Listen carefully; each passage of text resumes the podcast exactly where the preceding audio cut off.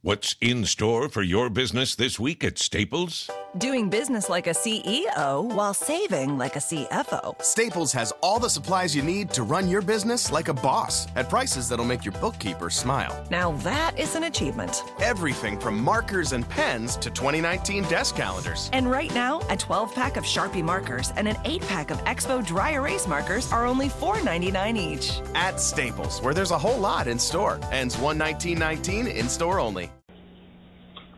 What is at eye level? A reductio ad absurdum look at the headlines, from politics to pop culture, from the corporate to the individual.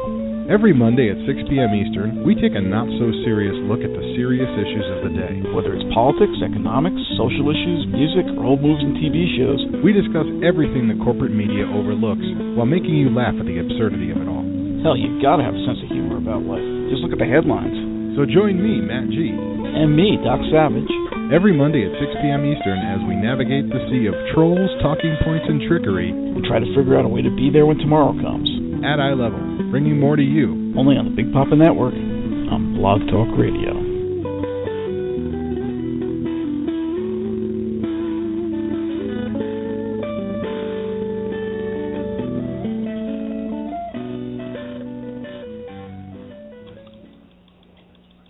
And now the moment you've all been waiting for.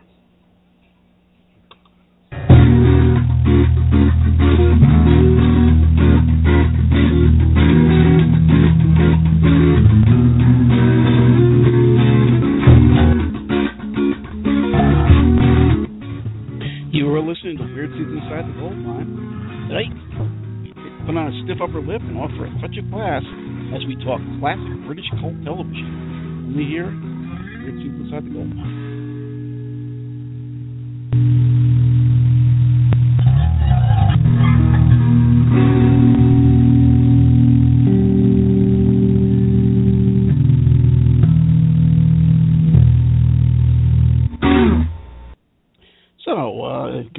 Welcome to the end almost of the second season of Weird Seeds Inside the Gold Mine, your essential guide to all things wild and wonderful in the world of cult entertainment. Drop in for a spell and join me, Doc Savage, and my co-host Lewis Paul as we discuss the beloved, the hated, the weird, and the wonderful world of cult film, music, television, and more. So tonight we are uh, fulfilling one of our long-held promises, I guess, and moving away from film per se, just talk about uh, television. Uh, we put on a stiff upper lip to a fair touch of class, like I said earlier.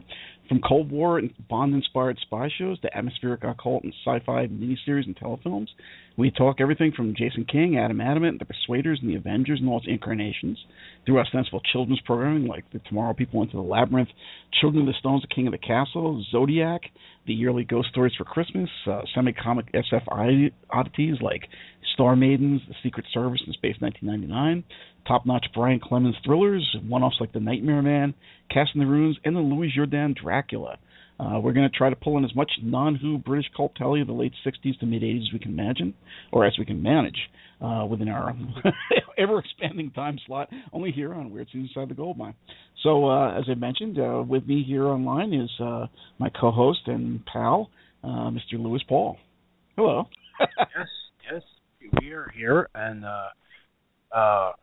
we're hoping that tonight's seemingly epic-sounding show will not be longer than a Bruce Springsteen concert. So we're we're hoping for that. Yeah, we're gonna cover what we uh, can and see where it goes from there. I have nothing against Bruce. I went last night. It was three and a half hours without a break, and and you know you get physically exhausted just watching it. Of course. Oh my god. Uh, uh, but yeah, we're we're here to, to do uh, British cult TV. Something that near and dear to both our hearts. Uh, there's a lot to talk about, uh, and uh, as usual, if we don't get to it all, uh, we'll probably pick up. We'll pick it up, yeah. Later on, another show. And that's why I think I'm going to leave the Avengers for last because the chances are we will not get to all this, and that way, you know, that can be its own show if it need be. Uh, mm-hmm. Otherwise, you know, we'll touch on it if we can. I'm sure it'll come up just because it's uh, kind of influential and plays into a lot of these series that we'll be talking about anyway. Uh, so uh, I guess a good place to start off then not doing that. Well, not necessarily as a as a rationale, just in terms of uh, it's from that time period, and I enjoyed the hell out of it. And you, I believe, at least enjoy the actor, if not the show. Uh, Jason King. Um, oh yeah. It was kind of an offshoot of Department S. We'd seen some Department S stuff, and I don't uh, have the whole thing in front. Oh, there it is. Uh, that show had Joel Fabiani was the ostensible star, but I didn't really find that was true. Uh, what happened was Jason King kind of became the breakout star of that, even though he was much more subdued in that series. Um, Peter Wyngarde.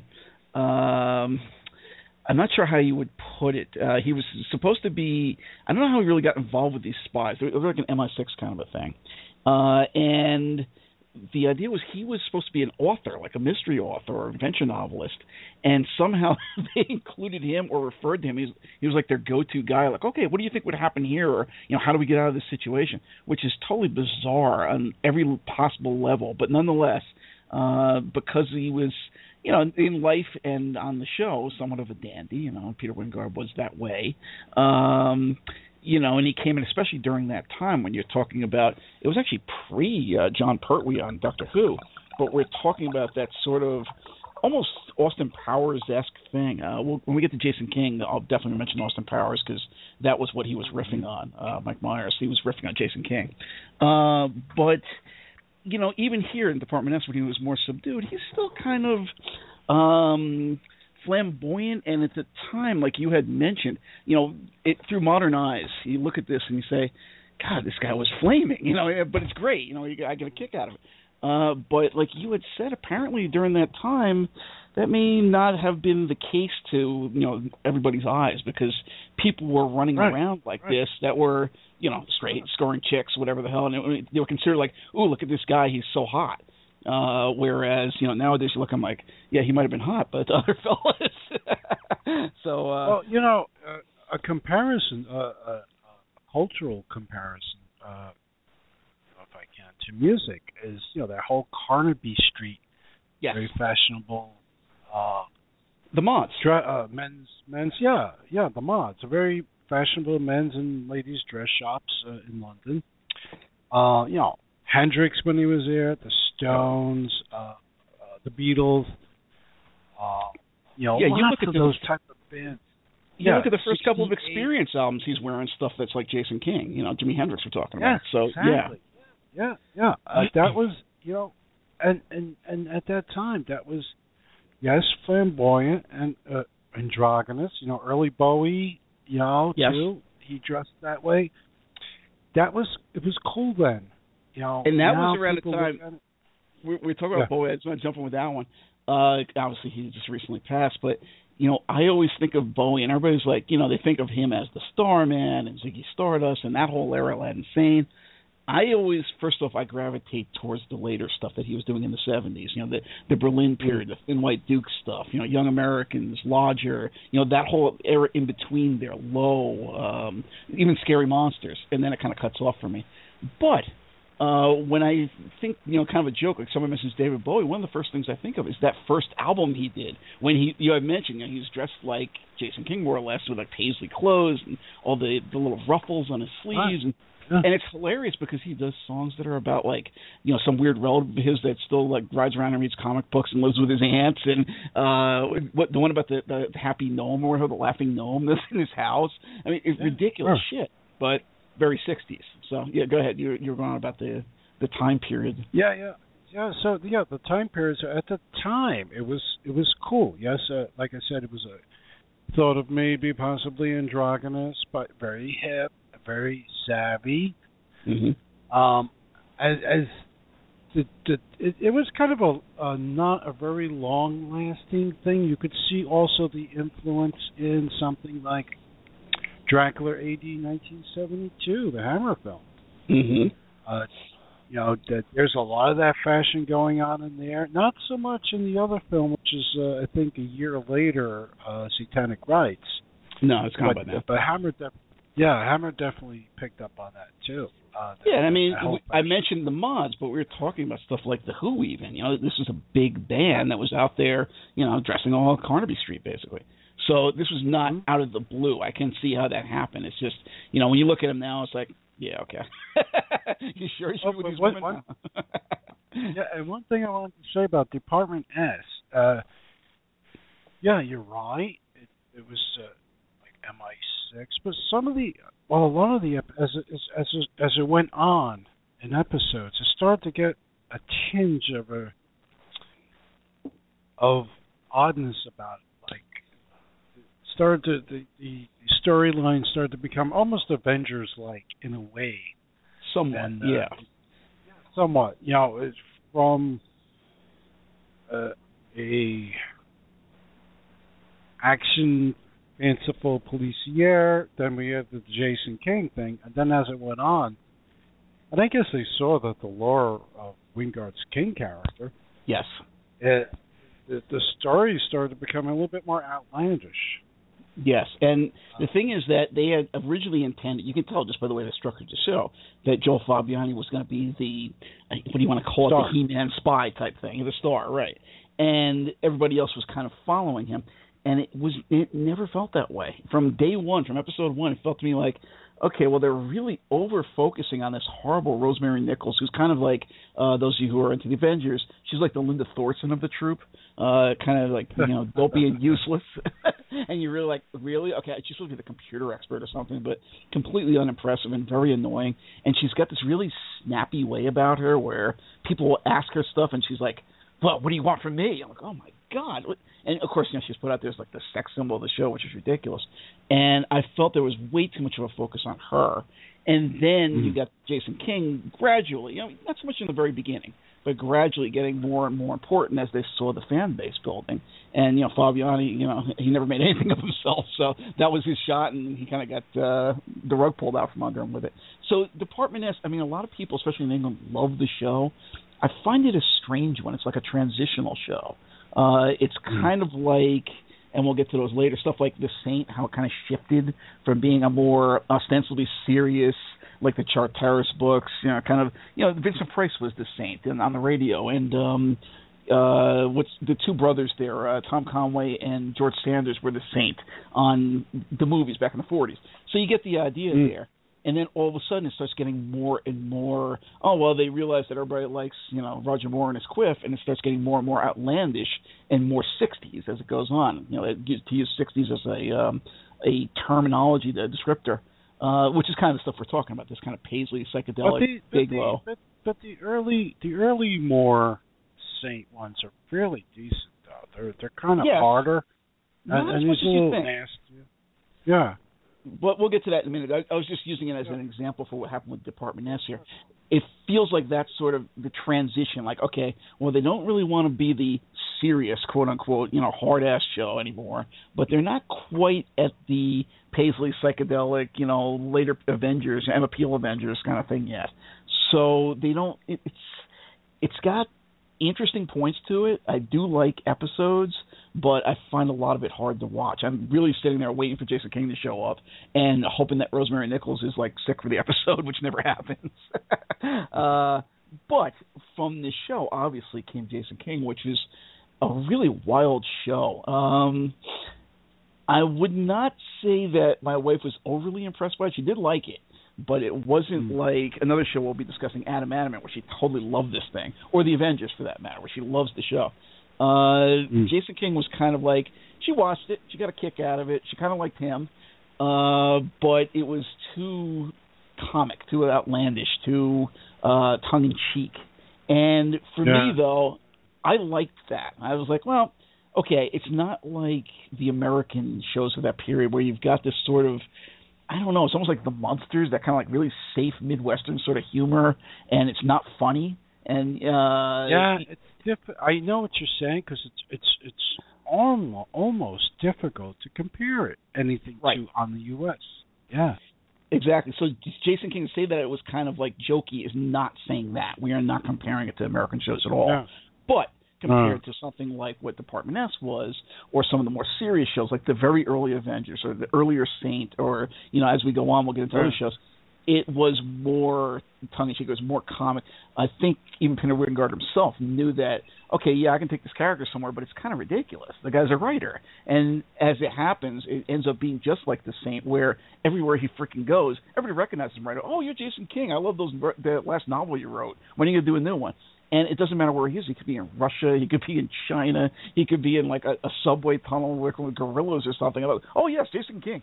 So what the hell is he doing there? You know, what's his purpose really? And somehow they always had you to find. Go ahead. You touched upon a very, very interesting little tidbit there, and I don't know how many people have ever caught on to this, but in the uh, middle of the Bond run, uh, specifically the Moore pictures, maybe mm-hmm. even as far as the later Connery movies, I was getting that feeling too. That yeah, you're right. Wherever Bond showed up, everybody knew it was James Bond. So like how if you check into a hotel, yeah, if you check into a hotel, hello, Mister Bond, like that famous fucking spy. Yeah, it's it's a very interesting point. I mean, guys, go back and look at the later Connery and, and mid-period Moore films specifically. You'll notice wherever he goes, people like not because he's strikingly handsome, but you know, all these guys were great looking. You know? Yeah. But, um, well, but it's like they knew who they were, you know, because like they're famous. And that's the thing with Jason King. It was like he's Jason King. It's like, duh. You expected the man would walk with unaccompanied, you know, like the, the soundtrack music coming from somewhere. You like you would think in real life if there was a guy like Jason King, da, da, da, da, da. yeah. Exactly. God, and I love the funny thing about this with all of these, with Bond, with the Saint, with uh you know, even to some extent with Steed, once you start moving into more of the comical Avengers, uh, and with Jason King, of course, is that everybody knows them everywhere. So how are they going to be efficacious as a spy or an undercover agent or anything? Everyone knows who they are immediately. Oh yeah, well put. It's like yeah, exactly. Arnold Schwarzenegger yeah. walking into a room like, "Oh no, I'm not him. I'm Charlie French." No, you're Arnold Schwarzenegger. We can we can tell. I mean, you know, duh. Uh, and it just became kind of silly. And he sort of knew this. Uh, you could tell that he played it to that. I was like, well, you know, this is so ridiculous and over the top. Let's just totally, you know, not only stick the tongue in the cheek, but let's just go for the gusto and make it as camp as possible. And it is probably one of the most outrageously camp shows you're going to see out there, uh, especially in British television of this period. Uh, but of course, that's part of his charm. And you know, it's sort of like a spy thing, but they always have to work. That was the weakness of the show too. They always had to work somehow that he was going to be doing a book tour somewhere, and somehow he would get kidnapped or pulled into one of these, uh, whatever it was. And with something like the Saint, you'll see that that works usually uh, because mm. you know, okay, he's a criminal, and then people pull him in, they get help me out kind of a thing. But this guy's a writer like, well, okay, maybe you can go with a famous thief. Maybe you can go with, okay, I know this guy's a spy or a cop. You know, give me a hand. I, I think you can help me out. Who would say, you know what, you're a mystery writer or, or an action novel guy. Why don't you go and uh, you know help me out? Uh, I don't know what smuggling drugs across from the, the Iron Curtain to to Turkey or something, and whatever it was. And it was like that. It wasn't always something for the positive. Sometimes it was something that was bad. You know, sometimes he'd get involved with I don't know what, like a white slavery ring or something, and he'd have to break it up. Or and he had a government agent, I guess, hailing from the Department S days, that was always tailing him and harassing him. Do you remember that? Uh, I do. I do. Yeah, it was like harassing him while the agent was harassing to write another book, and he would sort of use his experiences to write the books. You know, like a secretary or something, you know, some Dolly Bird. Oh well, put this down. And there was a conceit in there too where he would get confused, and not necessarily him himself as the character, but uh, people would think that he was the character that he wrote, and even though yeah. I was like Fleming, he took from his experience to write the character. They were two different people. You know, it's like, well, I'm not, you know, whoever it is. It, I don't think they called him Jason King, whoever the uh, character was in the books. But it's like, I'm not him. I'm, I'm Jason King. You know, and like, oh yeah, sure, you are just like this. You save all these people, so you, I can use you for help. And that's the way they had to write it over and over again. And then it got kind of uh, they were really stretching, and that and a sense of ennui sort of started to drip in because when did that series start? It was like 68, 69, and then all of a sudden you get into maybe 71 or so, and it's like, all right, I think this is kind of over with. You know, the 60s are over with. This period is kind of dying out. Uh, they've done everything they can with this, and they just kind of closed the show out on, I guess, a sour note. The last uh, couple of episodes were not that great uh, which you'll see with a lot of these kind of shows. But, but personally, I, I okay. yeah, okay. Well, I'm sorry, uh, but there was something that just came to my mind. In hindsight, I think a lot of people might find this worth checking out or tracking down because if anyone's at all a fan of the the Carry On movies, the Hammer series, uh, yeah. every and more, every actress from probably a gazillion of the titles we're going to discuss tonight, uh, we have time for, and all those Hammer films, Linda Hayden, uh, Valerie Leon. Um, oh yeah, they all show uh, up in Jason King. That's true. Veronica Carlson, um, Ingrid Pitt, and sometimes uh, more than once, playing different characters, which I always hated, especially in the yeah. Avengers. Um, especially if it was a good episode, you know. It's it's it's it's no it's no slag on the uh, on the writers or whatever. It's just like out of the talent pool, they liked working with people, but they could have just has someone else. And a lot of times they use the same people. And I'm sorry if you're using the same people in the season. Mission Impossible. Uh, yep. also did that. Oh yeah, they um, were horrible. Who was that girl that was in four episodes in a row? You remember? She was in the, the Falcon was one of them, the, the one that was like a three parter. Um, oh uh, yeah, yeah, was that Marianne Mobley? I think so. Maybe. It might have been because she was in. It was one season. I don't know, season two, season three, and three or four episodes almost in a row and of course this one was a three-parter besides everything else. Every, there she is again. I'm like, really? And I don't think she was the same character every time. She just kept coming back, no, and then she's gone. She wasn't. Yeah. yeah. Uh, Interesting thing about her, I never liked her except in that they actually made her look good, but that's another story. Um, yeah. So again, you know, uh, people listening to us talk about Jason King. You're a big fan yeah. of Carry On movies, British horror, British genre uh, Slap and Tickle, which we covered uh, months ago. Um, yeah, you might want to check this out. You know, if you're like you don't get out much and you like this kind of, uh, they're they're they're in the supporting roles. Um, yep. Sometimes they're the girls he's trying to protect. You know, the thing too about Jason King is like he's a love him and leave him, but you're never sure if he loved him. That's exactly it. And it's a funny thing is, okay, you were making jokes about the fact that you know Peter Wyngarde was the way he was, and therefore it's kind of pushing it to say that he's a ladies' man. But uh, in the show itself, it wasn't like the, the Saint, you know, Simon Templar. It wasn't like any of the shows really that we can name off where somebody, you know, James Bond where they have a girl that they're protecting, and of course it ends up being a romantic angle, at least for that episode, at least at the end, you know, they make out or whatever. Uh, with Jason King, it was kind of like he would just kind of say, "Oh, pour me a drink, dear," and then sit back in a seat and you know toast them or whatever, and just be by himself. I just, I don't, yeah, I don't think he ever really no. made out with him, and if he did, it was really like kind of like Rock Hudson making out with uh Susan St. James and McMillan and wife. You're like, that's something's wrong there. You know, it's like you can tell there's no connection, and yet they liked each Doris other. So. Yeah, right. Same yeah. as well. Doris Day is yeah, different story. I wouldn't have a connection with her either. But but you know, uh, that's like saying Sandra Dee Good lord. Uh, but you know, oh, she was about, nuts. Yeah. The thing about Jason King is that you get the same sort of a talent pool that you're seeing in these other shows, like especially The Saint, and yet I think they used it better. And these girls are prettier. Yes, they're yes. more upfront. They they look better. They're doing more. Uh, and you know, Peter Wyngarde is fantastic. I mean, I love the show. I love the character, and I love the guy. Actually, Peter Wyngarde. We'll, we'll get to the Avengers if we do it today or another day.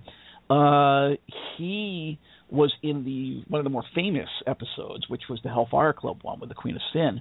Uh, which, if you've seen the pictures of Diana Rigg in that outfit, uh, yeah, definitely a high point. Oh, uh, yeah.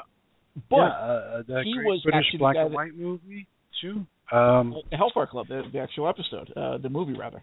Uh, he was in that yeah. one as well, wasn't he? He was in a couple of these things. He's in some yeah. Hammer films. Uh, but some Hammer films, and um, yeah, I always think of and him he's as got, being the guy who ran yeah. the Fire Club from that episode. And, and those of you who are Marvel Comics fans, they took that exact scenario, not just him, not just okay, we're going to take Peter Wyngarde. We stole his name uh, we stole his character, we stole the Diana Rigg character in that episode, and we stole the setting, and they built the whole Hellfire Club thing, which you know Sebastian Shaw and all that stuff. They actually sort of incorporated it into the uh, X Men First Class, the first movie, uh, badly, yeah. but you know, if you read the comic books, the Dark Phoenix stuff, that's where this all comes from. It was directly, directly from Peter Wyngarde. It was directly from the Hellfire Club episode, The Avengers. You know, the Black Queen that Jean Grey becomes. That was uh, Emma Peel in that episode. So there's like resonances everywhere from. Uh, I mean, that's the Avengers, but you know, Peter Wyngarde was a big deal for a while, and you would see him pop up and stuff, and he's always um, if not the standout character, he's definitely noticeable every time. So all due oh, respect. Yeah, yeah. I mean, yeah, I, and he also had a uh, this is the Peter Wyngarde hour. Uh, he also had a very, very distinct theatrical voice. You know? Oh yes, it's very, it's hard yes. to do it, man. I don't. Well, I don't know. grab man. the distinctness. I, I bet you. Yeah, yeah. Just go on the YouTube. I mean, his voice was very distinctive, very deep, very affected. Maybe uh I mean not we're not talking like a senatorial Richard Burton type, you know, somebody No, that, no. that deep. But he he de- he definitely when he spoke, you knew it was Peter Wyngarde. Which is oh my God. Flash Gordon. Yes, you were correct. He was uh, Prince Barin. Oh, was that no? Wait, Barin was um, uh, the no, Bond. he was in the bloody mask. He was the bad guy. He was the villain. Ming. Yeah. Um um, He wasn't Ming. He was he was the guy in the metallic mask. And uh he was like Ornella Muti's like you know, he was telling her what to do. that Ornella Muti was one. We need to talk about Yeah. that sometime because I love that friggin' movie and the cast is amazing. You got Brian Blessed in there. You got uh Timothy Dalton, who was actually the guy I just mentioned, Barin. Uh, Yeah. You know, Ornella Muti herself, and then you've got Peter Wyngarde. I mean, it's just like really, this was like a And- primo thing of talent at that time. Yeah, it's the strangest thing because the effects are odd. The the script is odd. The movie's odd. It's made in England too, of all things. Yep. By a British director who's made like odd movies that have cult followings. With a weird And, Queen you know- soundtrack that's world famous to this day. Yeah, it's a weird soundtrack, and yet you look at it and like, well, it's not exciting. It's not Yep. horrible. It's not great. It's so much fun. I love that film. Yeah, I like to look at it a lot. Uh, I, I I actually got both of them to sign my laserdisc once, uh, Flash and Dale, okay. and uh, yeah, back when they made laserdiscs. Remember that? Yep. Wow, laser Um, anyway, Peter Wyngarde connection to Flash Gordon is they used him for the voice, but he wears his metallic mask, um, and so you never see his bloody face, and which is a weird thing because you know he's a very good-looking guy, very striking looking actually, and um, so they kind of added like a little little uh, post-op timber in there. Yep. And so he's, you know, it's a funny thing to cast a guy with a great voice and face like that, and to have and not show him. Yeah. Well, they did Yes. the same thing with James Earl Jones and Darth Vader, so there might have been the influence there. Like, okay, let's just take this guy with this wonderful voice and put him in a role where we just have anybody cast it.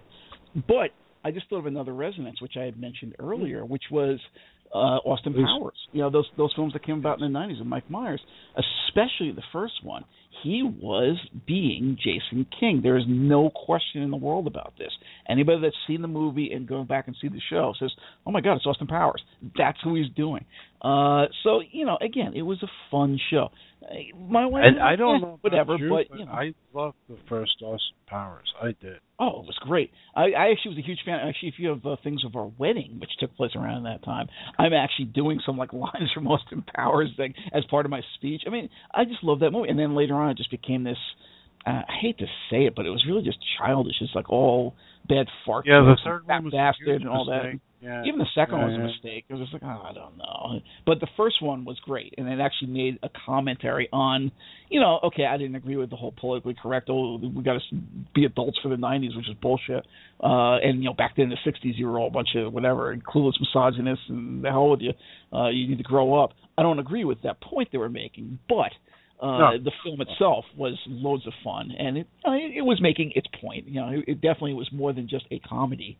Uh, they were trying to say something, however wrongheaded. Uh, and you know, of course, you had what's her face there was gorgeous. I, I still love her. Uh, who was the, Oh, the, the uh, former model? Um, another British Elizabeth girl, Something? Elizabeth Hurley. There you go. Uh, With Hurley, yeah, you know, amazing in that. Yes. If if you had to cast an Emma Peel analog, you know, you, okay, we can't get Diana Rigg; she's you know gotten older over the years. There you go. That was a perfect perfect choice. So uh, again, this is all just resonating back to this stuff. And just, yeah, yeah, and the woman who played a lot of vagina, whatever her name was, that was a character, folks. Yes, it was. uh, she was an Italian girl. I can't remember who it was. Uh, but I mentioned earlier about you know the agent and the uh, the government guy that was chasing Jason King around. Uh, Ronald Lacey was in the show a lot. I think he was yes. the government. Uh, and those of you who know your cult film, we've mentioned this many times on the Hammer Show and other British cult film shows, things like Disciples of Death and uh, Cauldron of, I think it's Cauldron of Blood or was it Cauldron of Death? The one that um, Mike Raven Cauldron did. Of, uh, oh uh, yeah, I think it might have been a Blood. Yeah, I mean Lacey was just a fantastic sleazy actor. He, he showed up in uh wasn't he in Blood on Satan's Claw too? Uh I just always yes, pictured him as being like a squire type or you know whatever. Uh But his big his biggest his biggest claim to fame though, he's he was the baddie in Raiders of the Lost Ark. True. Oh, and you know what else? I think Yeah. he was in Teachable of Dracula as well, wasn't he? Wasn't he one of those uh the the parents that were like, "Oh, we have we're the authority figures, and you guys can't be messing around because you the people are so filthy and you kids are so terrible." And it turned out that they were all like Oh, dirtbags and they had like yeah. a bar club thing going on, going to wars and everything. I think yeah, I think he was in that. He might have Yeah. played at the Frog Priest, I think.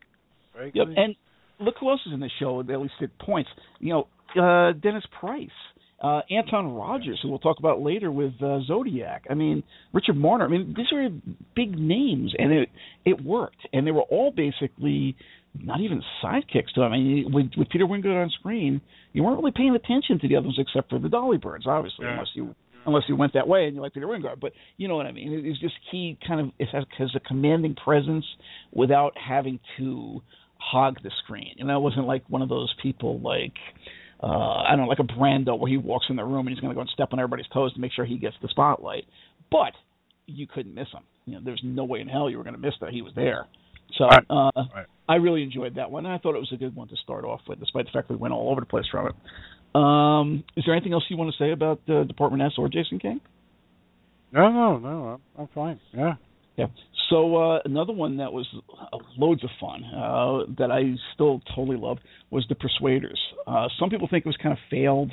Uh, it's Roger Moore after The Saint, and I believe before he did Bond, uh, and Tony Curtis, who was kind of in the beginning of his down on his luck period, which is actually my favorite period of his, uh, when he started doing things like The Manitou, and you know, it, all of a sudden he's like eventually down on his road to doing Hollywood Babylon and on TV. Uh, But, yeah. There's a huge but in that because the Persuaders, he's freaking great. Yes, he's, he's loads of The fun. two Uh, seasons of the yeah, yeah, the two seasons of the Yeah. the conceit of this thing is that uh they're all rich and one of the some judge they, they had managed to they were both friends with or helped out this one old judge and at the end of it he says you know you two should work together for me for you know whatever basically righting wrongs and i think he either had something over on them or he was paying them i can't remember what the the actual bottom uh what the purpose was Yeah. but MacGuffin, basically. But the bottom line was Tony was supposed to be this rich American, whatever the hell. But you know, he was uh, like yeah, but he was kind of like a um a street level Bronx kind of guy. Like you know, Tony Curtis, you know, talk like this. And th- then you've got Roger Moore, who is very suave but proper, and the two of them were basically like oil and water, and yet it became a buddy show, which you know, kind of like a buddy movie, like a cop movie. Uh, and again, lots of dolly birds. There were always there's a lot of inside or or surface jokes between the two of them. Like, yeah, who's going to score this chick? Oh, you, you got one up on me this time, but next time I'm going to get you. And they would pull gags on each other. Oh wait, you know, screw you. I, I, Yeah, I, your car's going to flat. I'm going to drive this- by. Yeah, you got the feeling from watching the show. Not only did they have a lot of fun working together, and if you if you happen to have read Roger Moore's autobiography from about two or three years ago, he said the same thing. You know, he had a lot of fun working with Tony Curtis, and and when you watch this show, You can tell. you get the feeling that not only these guys have a great rapport, but there's a lot of shit going on off the screen that they're Yes. actually riffing on. Yeah, that's exactly it. You it, it, sometimes with these shows, it comes across like I heard something the other day. I watch a lot of kung fu movies, especially lately. I've been on Shaw Brothers kick, but you know I've always watched them. I love them back in the, the '80s when they had them on the Kung Fu Theater and all that crap on Channel Five and USA and everything else. And I always, everybody's always like, "Oh, one of the greats, Jimmy Wang Yu." I was like, I never liked the son of a bitch. I always thought, you know, even though the movie sometimes his humor was okay, I could not stand him. I'm like, yeah, fuck Jimmy Wang Yu. You know, anybody else, even Jackie Chan, who was just doing bad comedies at the time, I could watch more than Jimmy Wang Yu.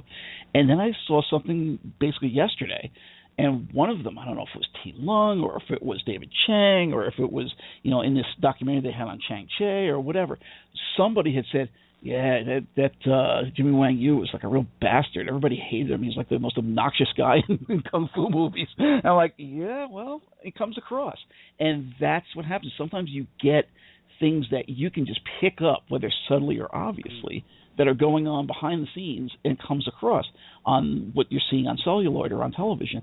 And in this case, like you said, they had to be having a great time. They had to really like working together. They had to like each other uh, because it's just a fun series. I mean, even people that don't like it can't say, "Oh, yo, that series is boring."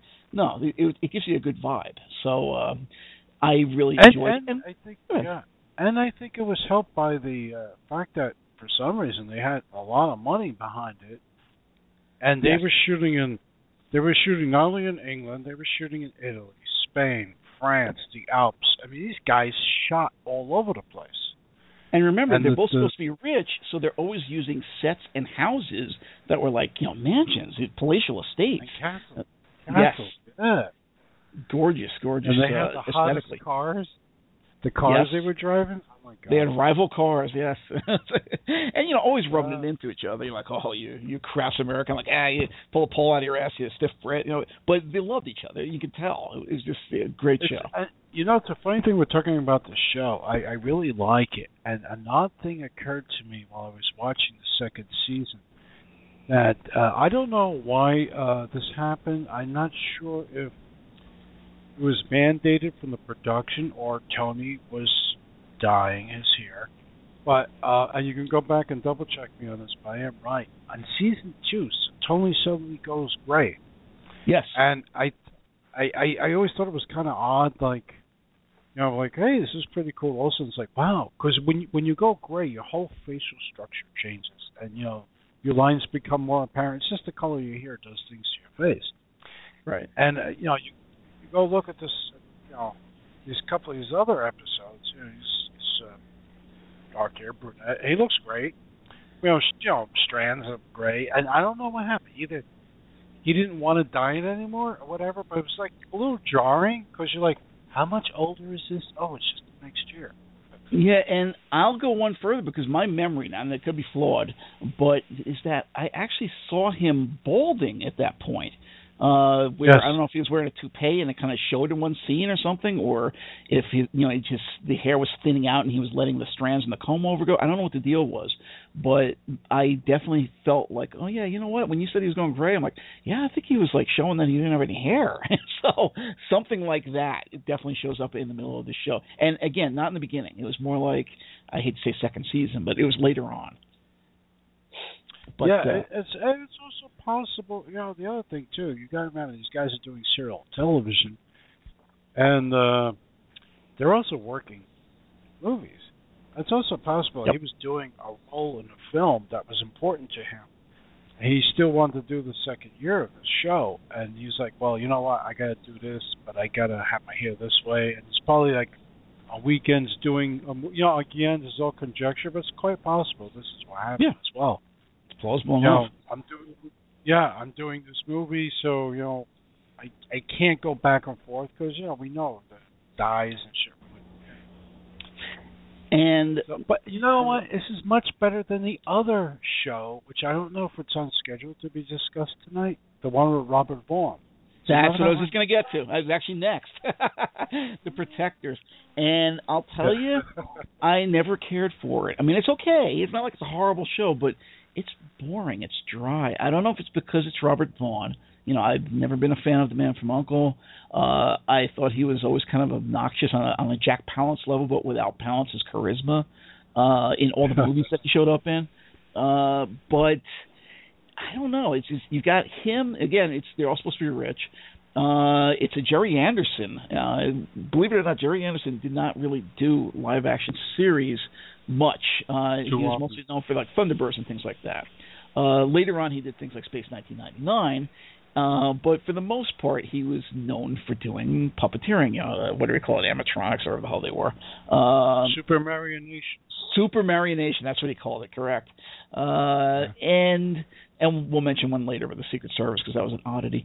But uh, the Protectors was like I think it was actually his first time delving into live action, and it's got some of that odd feel. I mean, you got Robert Vaughn in there. There was some girl who was supposed to be Italian, but she obviously wasn't. Uh, I think her name was like Porter or something. Uh, oh, it was, and, no, it was Nyree Nyree Dawn Porter. Yeah, yeah. Yeah, see, there you go. Uh, and then there was this other fellow. you don't re- you don't recognize her, right? Yeah, she's like a nobody. She was, also, she was one of those those wannabe also star maiden things who was like in bit parts. She probably showed really? up Jason King. yeah, yeah, yeah. Star Maidens. We'll get to that one later, hopefully. Um, oh, uh, um, the the uh, Amicus anthology, which one? The one oh, with John uh, Pertwee. Yeah, uh, House of Drip Blood. Right, she's the mother. Remember the, the Chris Lee's daughter has the crazy doll. Yes. Remember that one? She okay, she's not there? the mother. oh no, she was the. Oh, okay. She was the uh, nanny. The nanny in that. Episode. Oh, the yeah, okay, all right, but yeah, yeah, yeah. So, as far as I know, no, she she's back. in her life. So yeah, and there was a guy. There was uh, two or three other people, correct? Yeah. Yeah, there was another guy. Um, some guy who uh, actually was Tony in the second season of Space 1999, which was terrible, but we'll get to that later. Um, and and a and a and a African, well, he's not American, uh, black actor, uh, British yes. He was actually the the boss. Um, and he, he actually had an African name. I can't remember what it was though. Do you, do you remember what the hell his name was? Um, yeah. yeah, I don't know, but none of them really worked because I mean we've had shows, especially once you get later on the cop shows, and they've all got the ethnic boss of some sort, and you usually kind of like you know yeah the the tough but lovable whatever, and he's usually whatever. It, this guy was just kind of grumpy and serious. You know, you kind of walk in, he'd always be fixing his suit. He'd lay down some directive and you know kind of yell at him and walk out of the room. And actually, I don't think he even yelled at him because he was kind of calm as I remember. Uh, mm. But they didn't seem to work together well as a team. They really didn't have personal charisma. It was just it was. Well, you always got the feeling that nobody liked each other. Oh. Yes, exactly. They were unlikable and they didn't like each other.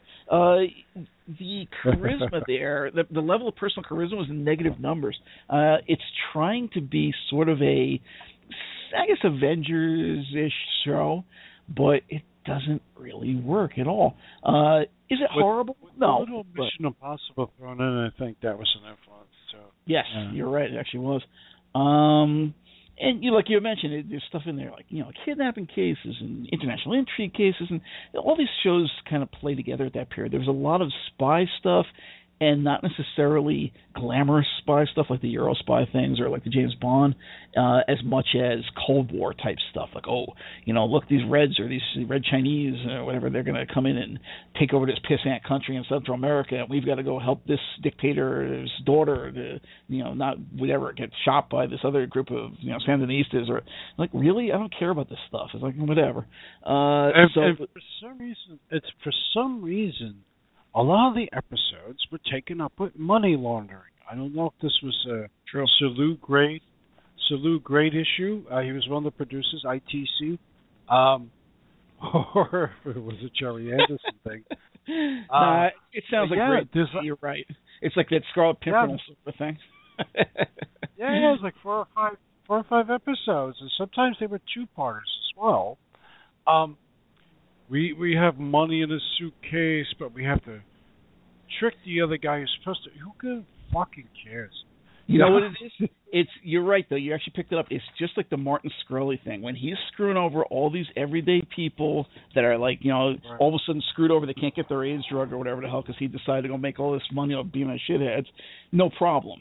But as soon as he goes and like screws over some Wall Street rich asshole, bam, he's in jail. So same thing here. Yeah. That that was the Lew Grade influence. You're right. And I I resent sure. that part of it too. Another reason the show was kind of hateful. Um, but and Robert uh, Vaughn's presence is, you know, uh, he never has a presence. He's always kind of obnoxious. he thinks he's important. Yeah. not. You know, it, it was like I, I mentioned to you off air. We were talking about Mission Impossible, and uh, around the same time, we actually saw the movies over the summer. We saw the Mission Impossible and loved it uh, for what it was. You know, cartoony crap and Tom Cruise and everything. But but and you then we liked saw, it. You liked it. I yes, recommended it.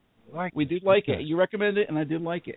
And then we saw The Man from Uncle, which we both loved. It was hilarious, and everybody hated the movie.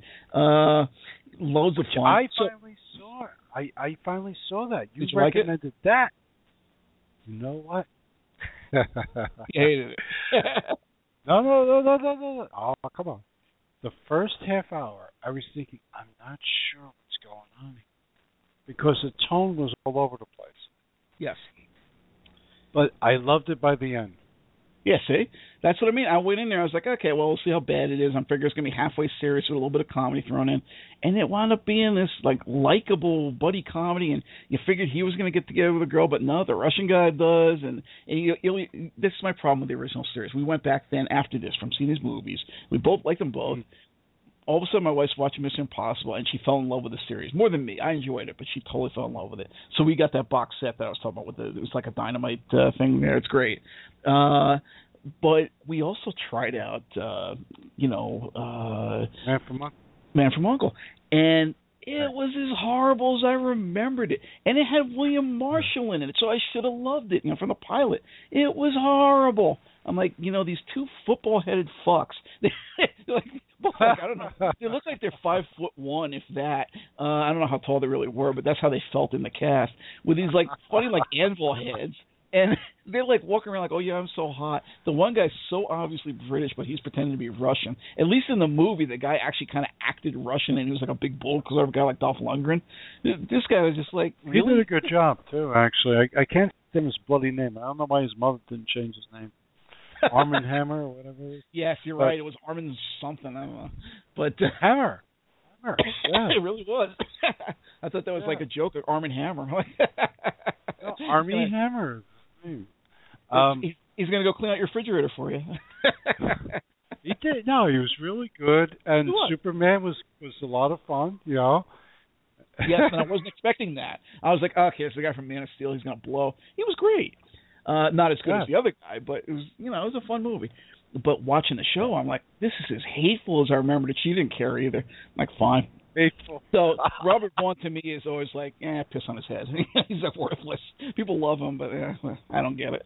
I like, uh, I like the football quote. That was so good.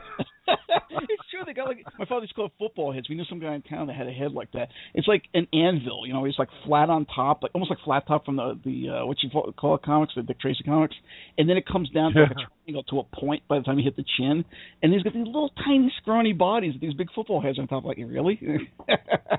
Ooh, yeah, sexy. And of course, apparently women loved them back then. I don't know. But anyway, uh, so I don't really care for Vaughn. I don't care for this show. I don't care for that show. Protectors was a lot better than Uncle, but I think I think it did make it to a second season though. I think did it? I, I think it did. I think it may have. And the funny, you know, when you're when you're Gerry Anderson and you know against Sir Lew Grade, you know, ITC was really big back in the seventies. They, yes, they it was. Like, put money behind everything, TV and film. Um, Thames Television too. They was putting money into that stuff. But mm-hmm. uh, when you're that big and you got a product, actually, I think ITC also maybe had some money in the Persuaders. I'm not sure. But when you, you know when you're that big, if you like something, you're going to keep promoting it. But I think at some point you said this is a losing prospect. Nobody's watching it. It sucks. Yeah, That's it. And it was kind of like a bottom of the barrel when, when they started putting out the DVDs or A and E or it was years ago.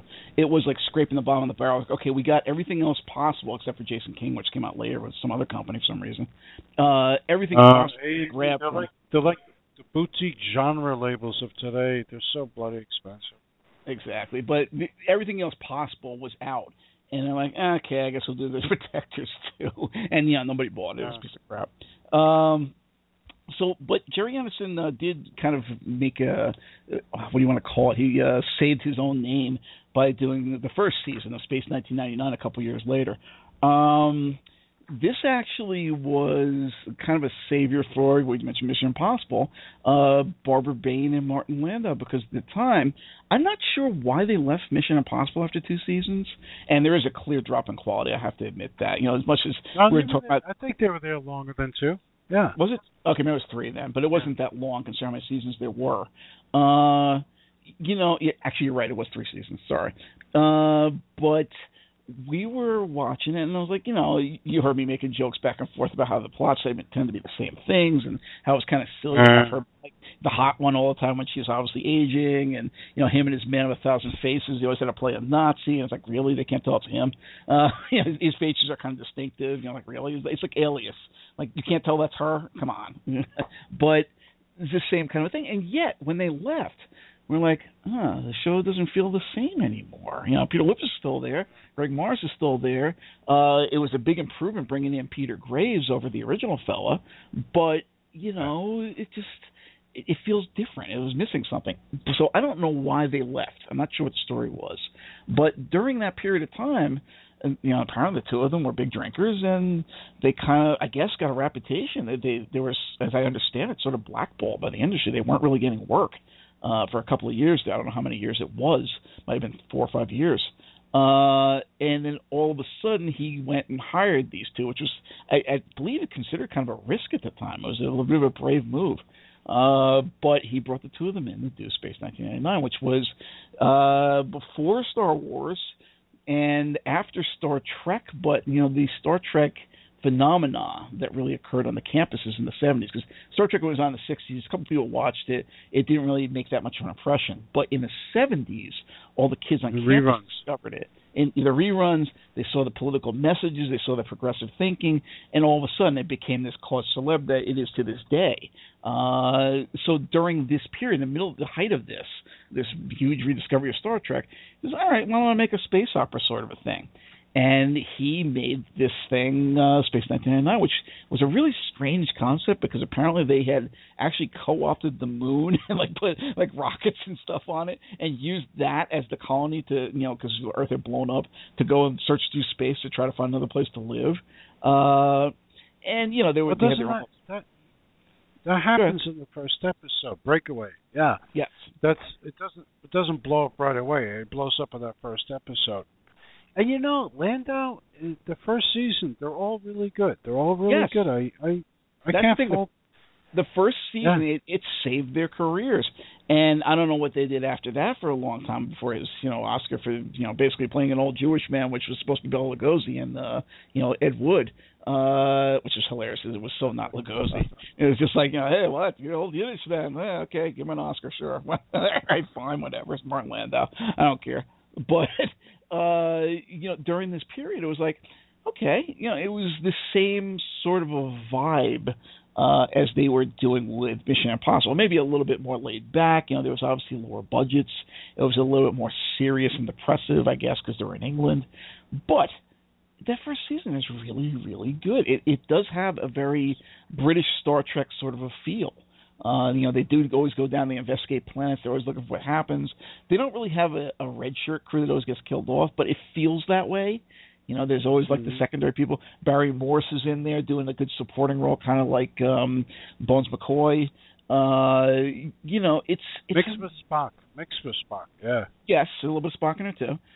But it was really, really good. I'm like, wow, this is great. And then you get to the second season. I don't know what happened. What a mess.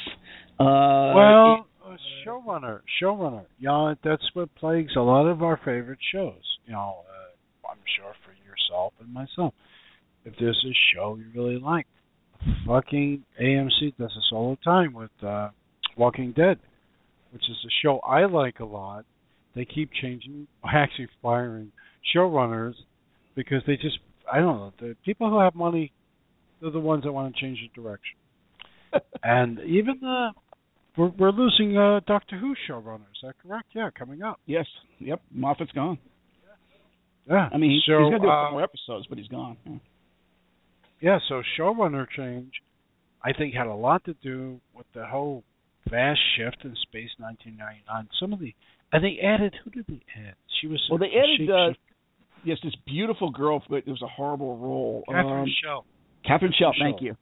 Uh, who was also on City of Death on Doctor Who, which is one of the people's most loved episodes. Um, very beautiful girl.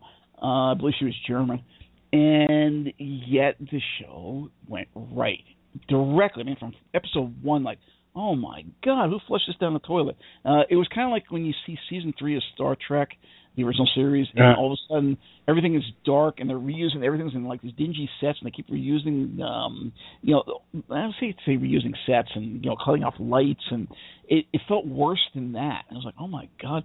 And then they brought in this fellow, like I mentioned, Tony, who was on the Protectors, who was terrible. Uh, he became like the new lead basically, uh, mm-hmm. and it felt very like they were going for kiddies all of a sudden. It was like a child show. Uh, there was more aliens and like you know goofy aliens like who oh look I'm the, the goofy alien guy. It was almost like a Saturday morning cartoon in a way. And of course you know when we were children I even have friends that still to this day talk about you know how hot she was as you know Mara or whatever the hell she was and how they loved the mm. second season. And I'm like yeah you haven't seen it in 25 30 years have you buddy? Because it sucked uh so well, it, yeah, it, it's also it's also the same uh, uh, space UFO. Yes, another yeah. Gerry Anderson show.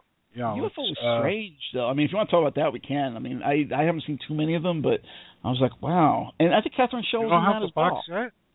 No, Hell no. I have the box. Uh, do you really? I watch it. I want to see some colorful UK stuff. You know. You know, really slow pacing. Catherine Shaw was in that one too, but I think towards the end, and she uh, wasn't uh, I guess she was more of like Erika Blanc when you see her in the very early to mid 60s, as opposed to when you see her more towards the 70s. She wasn't quite that you know level of sexy yet. She was still kind of more, um, I guess, early Soledad Miranda. Like if you saw her with the, the Sidney Pink film there, Pyro and uh, uh, Sound yeah, of Horror. You know, it, it's that kind of thing. Yeah yeah, it, you don't really see why people like this person yet. It's like, okay, well, she's attractive, but so what? And then later on, she becomes like, oh my god, yeah. Uh, she wasn't there yet with UFO. UFO was strange. I, what I saw of it was just kind of like, what are they trying to get at here? but go ahead. It's very strange. Yeah. yeah. Well, you know, they they they uh, no in the guy. Uh, he's been in a lot of stuff. They cast a Canadian uh, as the lead. Um, yes he's supposed to be an American, though. You know, he's talking very American. You know, Canadians when they speak American. It's Like, What's the guy that's in those Roger Moore Bond movies from Canada? He's like, you know, uh, he's like a bit part guy. He's like, he's always talking like that. You know. anyway, they cast this guy. Don't ask me his name because I don't want to reach for the box set. And um, it's a very strange show because it it it hovers between simplicity, yes, you know, it's sort of like um, with the Quinn Martin The Invaders, which is a very unusual show. Maybe something we'll touch upon one day. Which was harder read sci-fi, maybe a bit too violent for TV back in the day. And so it's got some stuff that's pulling in from there, but it's got the colorful mid to late '60s kind of like crazy color stuff bursting in your eyes, and all the women in this show are wearing like silver wigs in the first season. The second season they're wearing different. That's part of what I thought was uh, strange too. Is like they all look the same, and not really, but from the wigs, I'm like, what the hell? I don't know. And they they have like the zip on, zip on, zip on. Uh, uh, well, like suits, basically, yeah. Yeah, yeah, and and the funny thing is that the few scenes that are outside, the cars are from Antonio Margheriti's Wild Wild Planet. You remember those old little Volvo cars? yeah, yeah. so it's like this is a very strange show, and this is I think it's very downbeat. Like episodes end with like we're not winning, you know. That's the Invaders uh, influence, I think. It's a very strange show, and uh I put it on every so often if I want to watch some wild blasting colors coming at me. But um, in terms of, it's a very colorful show. in terms of depth of story, I don't no. Oh, there's nothing there. Yeah, there's nothing there. But it's a Gerry Anderson though. And just keeping with the Gerry Anderson theme, the one other one I wanted to cover was actually one of his half half of a Marionation show, and half of it was sort of live action, which was the Secret Service.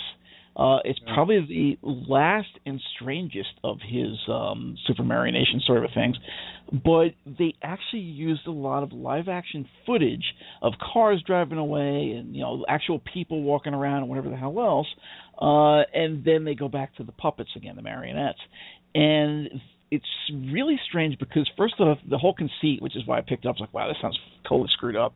Uh, the guy is a Catholic priest uh, or a, you know a vicar or whatever the hell they have over there. Uh, it might be an Anglican vicar. So uh, same idea basically for those who you know don't know the difference over here in the states. Uh, and he's secretly a spy for the government, and he has this guy who's a gardener, and he talks like this, you know, very you know like sort of a half-ass Welsh, and he has this weird thing where there's like a suitcase that he has that shrinks this guy down to like doll size, and all of a sudden the guy starts talking normally, you know, with a British voice, uh, as opposed to talking like this, and they go around doing these sort of um you know what do you call them spy things. But it's ostensibly a kid show and yet the vibe on it is very odd and hammerish yeah. and adult feeling you know and there's like you know they're playing the church organ music the whole time. Yes they have the little smiley ending every time.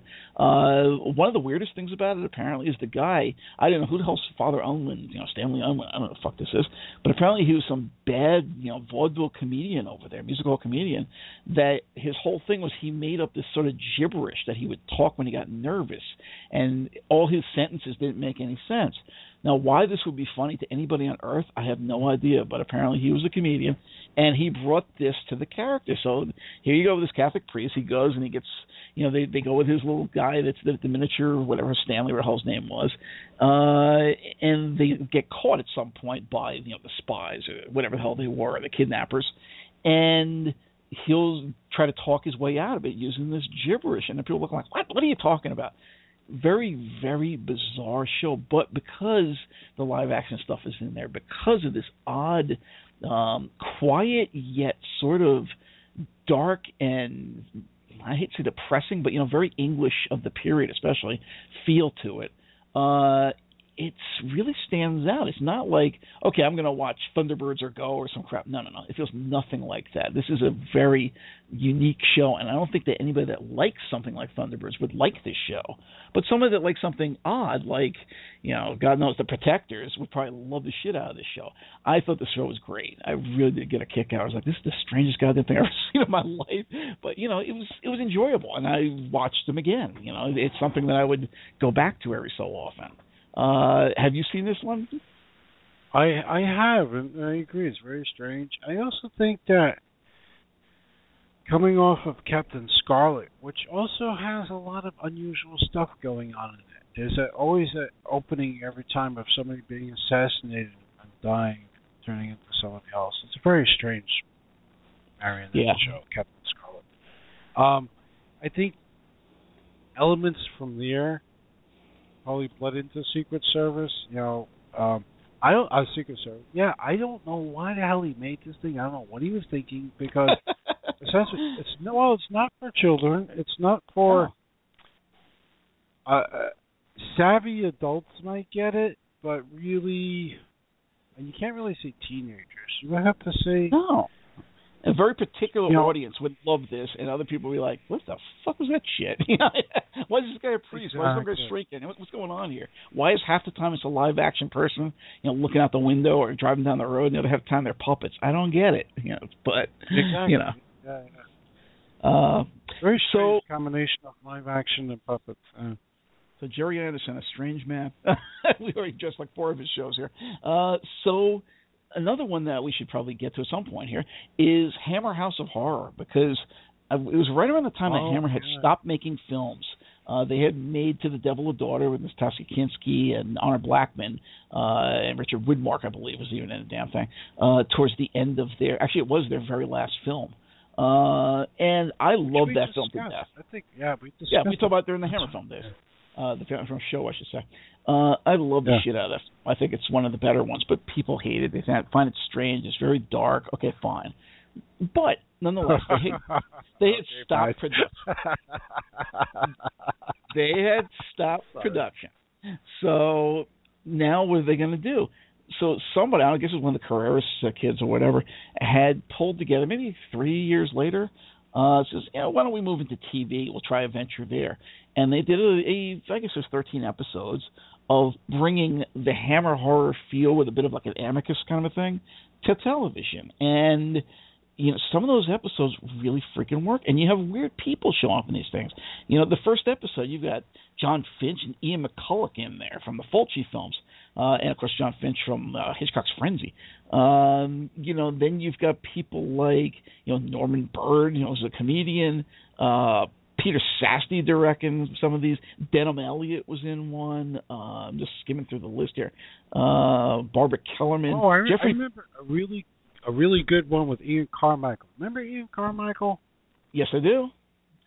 Yeah, yeah, he Uh, was in a really good that one was- of those. Yeah. Um, Geoffrey Beevers, who was the master, uh, one of the masters, and he does it now with Big Finish, uh, was in one of these things. Um, let's see. I know there was one. I'm not seeing it yet. That uh, Avon from uh, Blake Seven, uh, Paul Darrow was in with Angela Bruce of all people, uh, who was Brigadier Bambera on Doctor Who.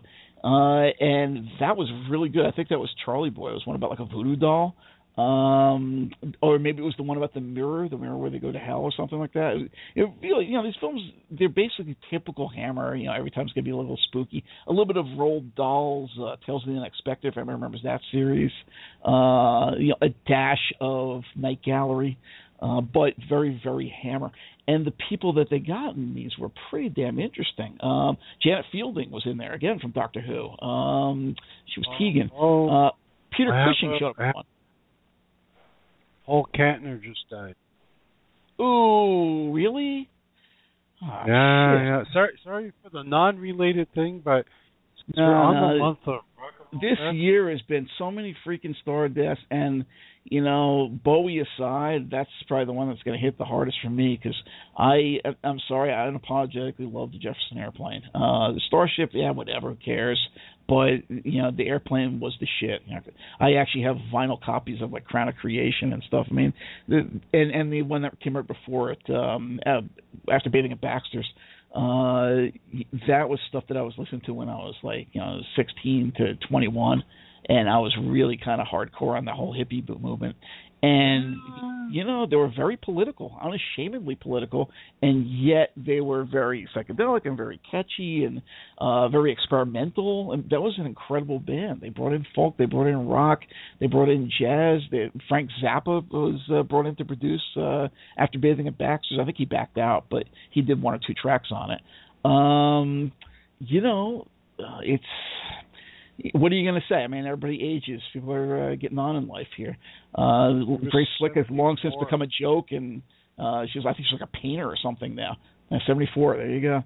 Uh, you know, and that, you can't forget crap like the KBC band and stuff they did in the '80s. But you know, back in the '60s, that was that was the shit. I mean, uh, even at uh, Woodstock, the parts that were edited out that they put back in for the special, uh, Jefferson Airplane was it was a major voice for a generation at least.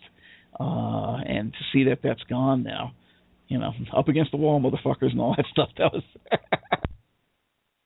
yeah, crazy.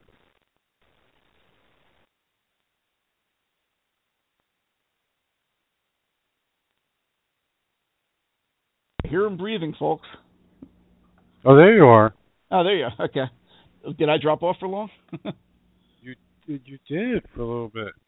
Okay. Well, anyway, uh, what I was saying, well, I apparently was off air or off mic, was uh, that it, you know, I don't know when I left off. I've been talking about the Jefferson Airplane or something still, but you know, Hammer House of Horror. I just wanted to wrap up on that one. Uh, it was a very good series in terms of uh, people who like things like you know later Hammer, who like Amicus films, who wanted to see more teeth and better stars to something like Roald Dahl's Tales of the Unexpected. Uh, so, anything you wanted to add about that one? No, no. I I think yeah. I think we pretty much covered that one. Uh, so there's another weird one that came out uh, from ITV, which was Sapphire and Steel. I Oh, I don't understand the series to this day. There was a couple of episodes oh, that I liked. I, I was afraid you were going to say you liked it. no, no, I don't get it. Uh, there was a couple episodes that I liked just for the strangeness of it. Uh, there was one actually that the one that always stands out in my head was they went to some. It was basically like a gas station that had a uh, cafe in it, and there was always people stranded there, and they seemed to be from different time periods. Uh, and there was nothing outside but blackness and of course all this intrigue was going on. Somebody else showed up, and then people were getting murdered and whatever. But the show made no freaking sense. I know that they were supposed to be some sort of time travelers or agents of like chaos and order or some crap. Uh, they had these weird like sequences where the two heads would talk to each other. It was Joanna Lumley of all people from you know Patsy from AbFab and also uh, from the later New Avengers. Uh, she was Purdey, and uh, of course she's in Hammer films and whatever else Favorite? too. Which David McCallum. Oh yes, I was say what, what else is my favorite? David McCallum from uh, one of the football heads there from. but I will say that McCallum, his career after uh, Man from Uncle, I did like him in stuff like Dogs. You know, he was he was okay there as the drunk. Uh, Sapphire and Steel. He put a lot more uh, to the extent that there's supposed to be these weird personalityless uh, whatever the hell they are, time travelers, or agents, or whatever, he had a lot more humanity to him than Joanna Lumley's character did. So I liked David McCallum afterwards. It's just that show he was terrible. Uh, of course, that show well, was terrible. You know, one of the problems with the show was that the uh, I felt for me was that each episode. I think they were trying to trying to rip on the Doctor Who thing there.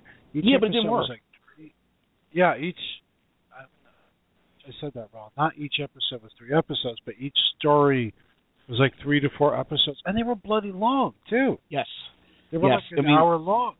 Watching so you had three or four episodes of this storyline, and it was maybe five or six stories, was painful sometimes. Like, oh my god, is this going to end? and nothing happens. Mind you, it's kind of like uh the Warriors Gate episode of Doctor Who, where you know they're just kind of standing around there in the empty set.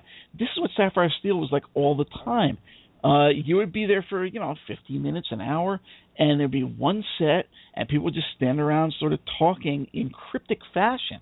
You know, they wouldn't even spell it out. It wouldn't be like a dialogue that would engage you. People would spout a strange word or two here and there.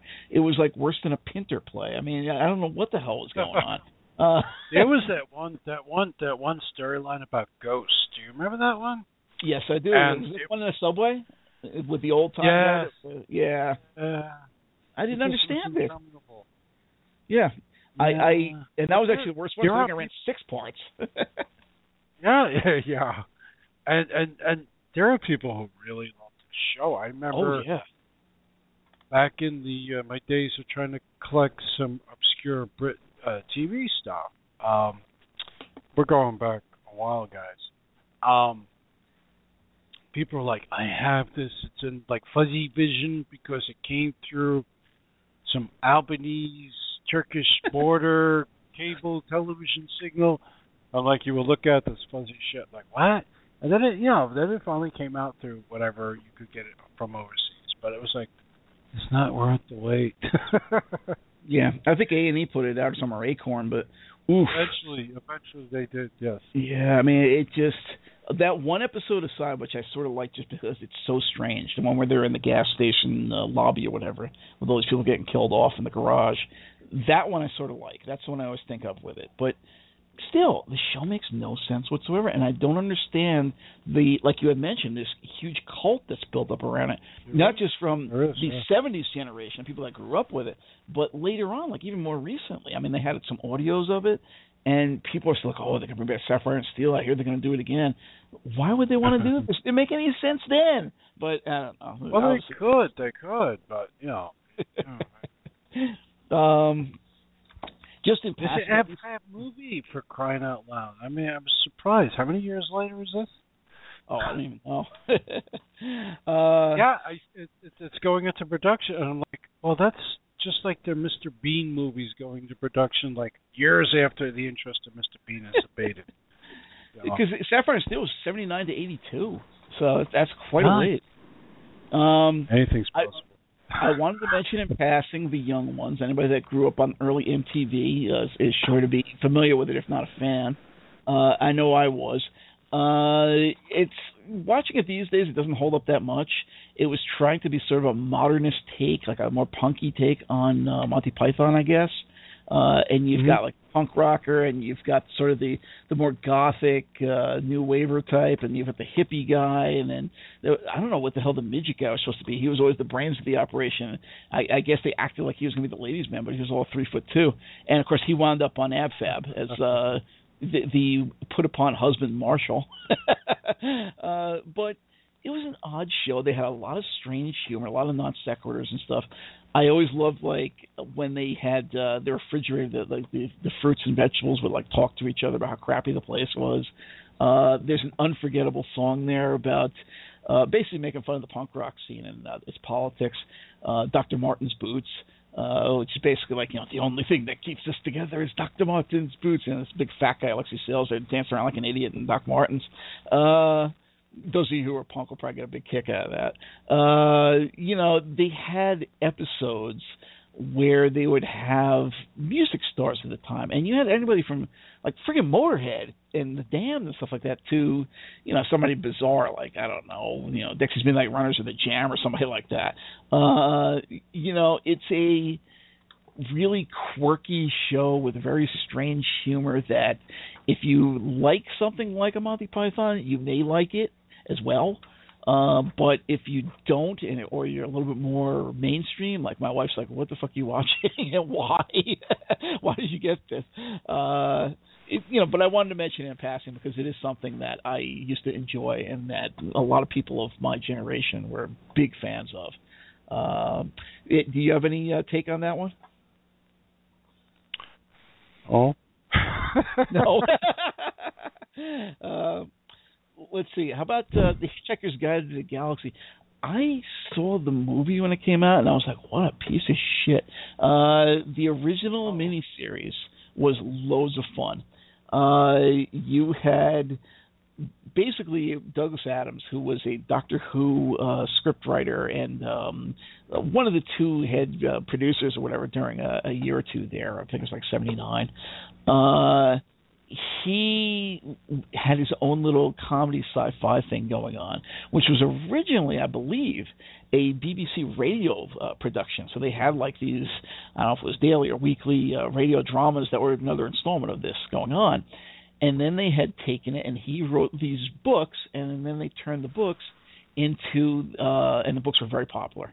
Uh, anybody who's around the 80s, so before William Gibson and Neuromancer, if you knew anybody that was sort of science fictiony and geeky, they were practically worshiping Douglas Adams. They always had one of the Hitchhiker books, you know, So Long and Thanks for All the Fish, whatever the hell.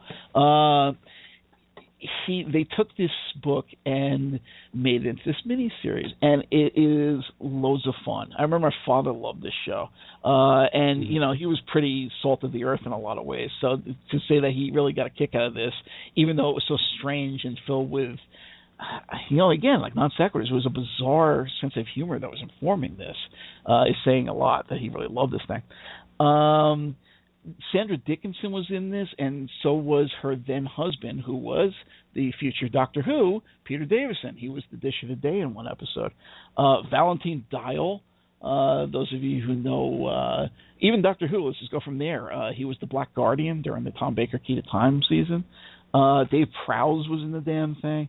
Uh, it was an interesting, funny, bizarre show where kind of like uh, I think a lot of the new Who stuff was informed by, by this because essentially they went to the end of time. The, the guy came in and basically the Earth was considered a backwater piece of shit, and these cosmic developers said, you know what, I'm selling off this property and we're just going to bulldoze this crap planet so I can go and sell this galaxy to some other high alien bidders.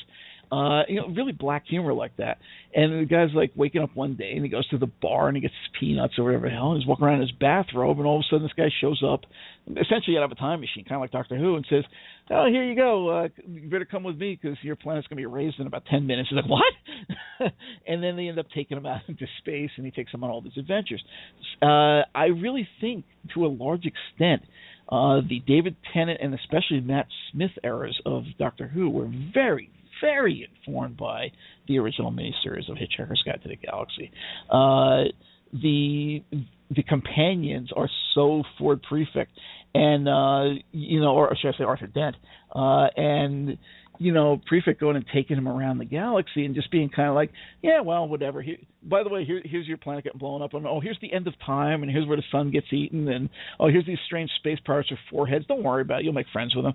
And then kind of wandering off was very much those doctors. Uh, so I think that just on that level, there is a huge interest for Nuvians to go and check this thing out. The movie was kind of an abomination. I don't know what they were doing. Uh, it was not true to the spirit at all.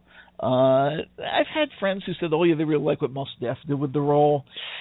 You know, I have no problem with Mos Def, but it was not the same thing at all. It was a completely different animal. Uh, you had that mopey robot that was suicidal the only line that I liked in the movie was when they did that thing about like, oh, I can handle this. Watch, he's a big moment to be heroic. I'm British. I know how to handle this. We we know how to queue up like nobody's business, and that's all it was. Was he knew how to stand in line to wait for something. Whatever. It's like, so you know that was the kind of level of humor you're talking about with the movie the TV series was just insane. And they would have these little guides from every so often they interrupt whatever was going on with bits from the Hitchhiker's Guide to the Galaxy. This uh, basically a um, diary, a guide you each planet or whatever the hell, and they would give you little facts that were completely absurd about whatever kind of aliens they were running into or whatever uh, history. Uh, I really, to this day, love this thing like you would not believe. But I think a lot of people forgot about it, not only because of time and uh, distance, but because this lousy movie seems to have supplanted it in some people's minds, and I don't know why, other than just the fact that they haven't seen the original. So, how about you? Any take on this? Well, we can't agree on it. Really? So, I did not like this show. I hated it. Really? I Oh, oh, I had I had a very good friend that really liked it. Had the books. I used to talk about this a lot. Also, like Red Dwarf. You know, uh, Red Dwarf. I'm not really into. I have people that are really into that. I'm like, eh. I know what I know why there's a connection there. Let's put it that way. But it's like, eh. Okay, yeah. So I I I tried watching some of these, and I'm like, yeah. And I tried to, I tried, and I tried a couple of years later, and I was like, yeah, okay. and then, uh, and then you know, people was like, oh look, it's the gold emblazoned sequined edition of the fourth version of the sixth novel. I'm like, okay. and so I saw the movie, and this is before what's his name was in uh, Sherlock uh, right. Martin, whatever his name. Yeah, I know. And right, right, and I already know who Mos Def is, and I liked it. That was I said, oh, is this this is a more palat, palat, palatable version. Well, see, that's the what story. It, it was a very populist, simplified, um, uh. not dumbed down. I don't want to say that. I won't. I won't tar it with that brush, but it was more like you said, it was probably more comfortable for people who did not like the original. But for somebody who liked yeah. the original, it was like, this is an abomination. What the hell did they do? They totally made it. Uh, again, I don't want to say stupid, but they made it so simple and straightforward, and this just doesn't work. And a lot of these people don't work in the roles that they're playing, and it's just, eh, I don't know, it didn't work for me at all. But, did, but I mean, I have to admit, though, I mean, I didn't say it was great, but it was definitely more acceptable. And also, they spent money on it. I mean, obviously, oh. and uh, which they did not make back. Obviously, right? It didn't do well for them, and uh, it's a tricky thing, though. You know, also. Uh, I don't know if it's an analogy or not. It's like Firefly. You had this rabid, rabid fan base. Hello, nobody watched it when it was on. and and he somehow convinced the studio to give him thirty five million dollars, and, and Joss Whedon made the movie um, Serenity, and nobody went to see it.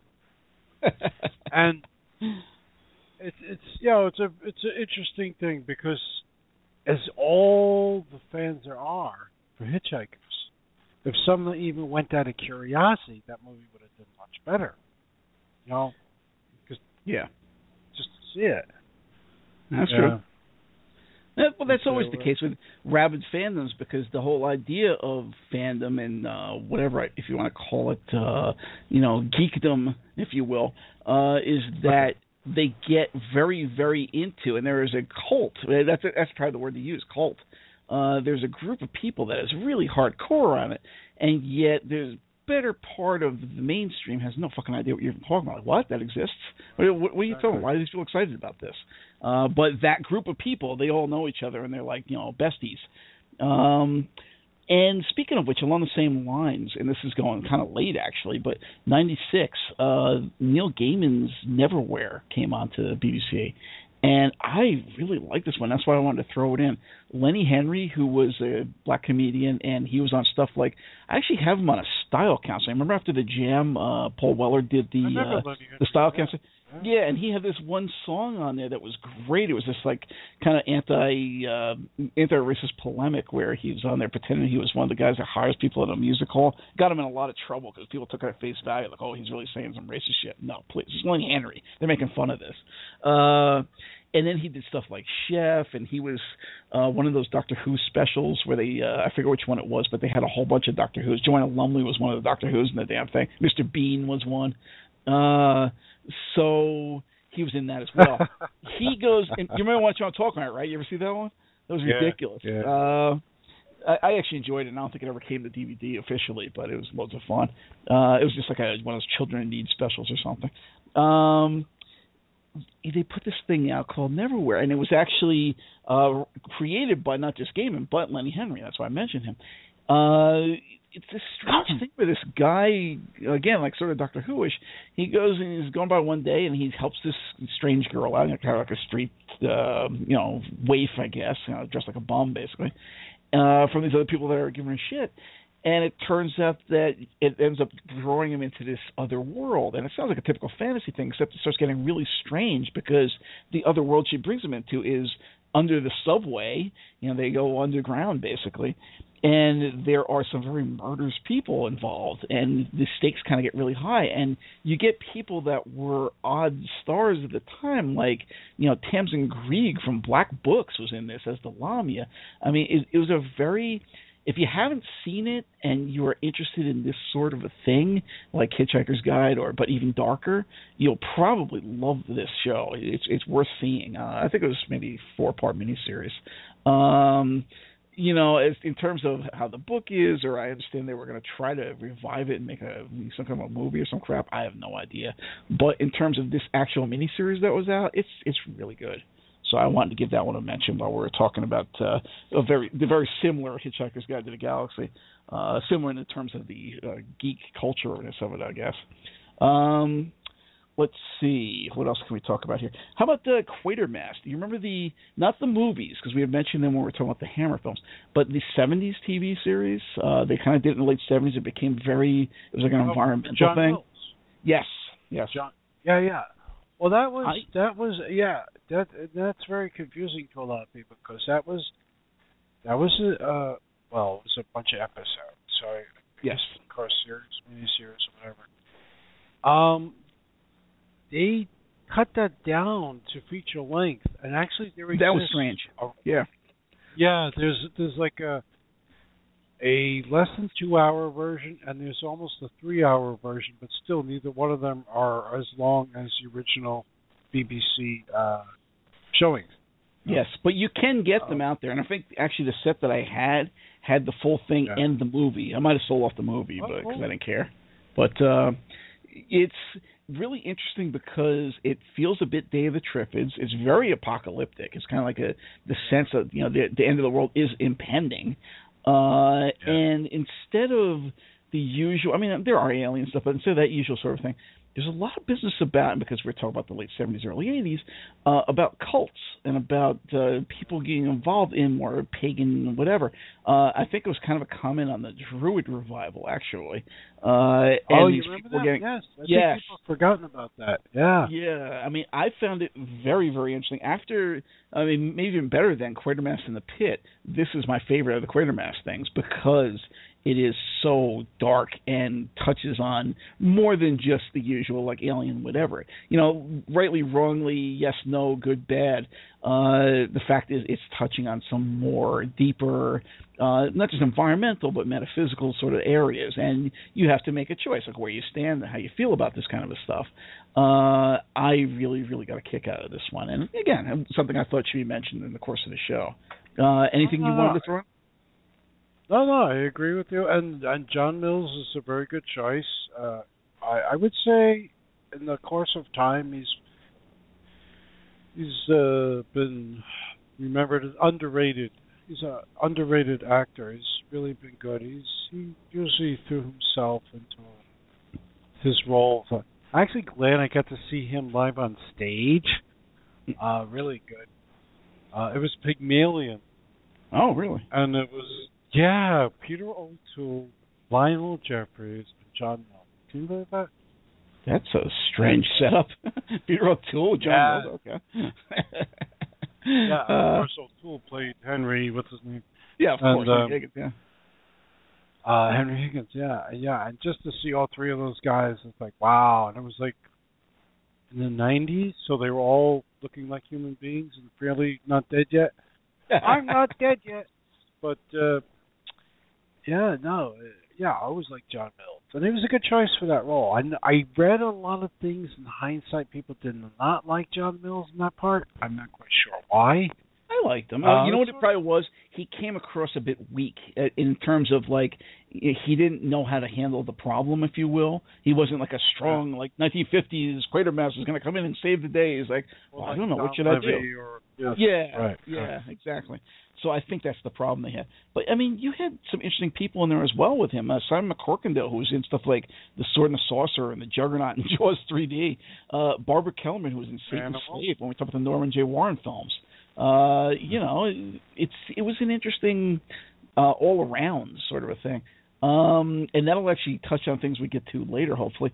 Uh, like uh, what was the one? Uh, Children of the Stones felt very similar to that, but we'll get to that in a minute. Yes. Um, Day of the Triffids actually had in, in miniseries around the same time. Um, I wouldn't say it was as good as Quatermass, but I did enjoy it. Um, do you remember the the miniseries they had in '81? Yeah, yeah, I, I I saw it and I used to have it. Yeah, yeah, I have it somewhere. It's uh, it's not fantastic, but I kind of liked it in some ways more than the film because once again, you don't have the stodginess of the 50s. You know, it's not like watching one of those old uh, giant monster films necessarily. It's it's got more of a at least for the time contemporary feel. Now, of course, now the 80s are sort of dated themselves, but it feels more modernistic, and therefore, uh, to any extent that this would be scary or feel like, oh, I'm concerned about this, it feels a lot more real and present than something like you know some guy running around in a business suit and you know the, the this brave scientist comes in and he's going to save the world from communism with the H bomb, and, you know, kind of horseshit you have in the 50s. which is just really stodgy well, and silly. Yeah, well, longer versions, serialized versions of like some of our favorite stories are always welcome because they always flesh out, and in some cases, pardon me, broaden the story, like um, the Day of the Triffids. Yeah, I, I I enjoyed part of that. I, you know, some of it was also that time period. British TV was kind of funky. Sometimes was hit and miss. Yes, but. uh uh, there was another one. There was another one. Uh, it was not a serialized version of the day the Earth caught fire, but it was very similar. I wish I could remember the title of that. Oh, you weren't talking about I know the Burning Doom, the movie from the '60s, right? No, no, no. It was it was something done for British television, and it was very, very close to the day the Earth caught fire.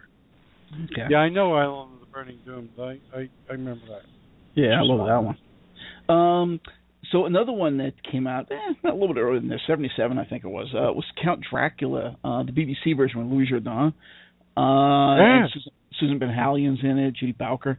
Uh, I really, I think in some ways, not every way, because I still have a, a strong soft spot for the uh, Frank Langella Dracula of all things, which I saw in a local theater right before it closed down as a child.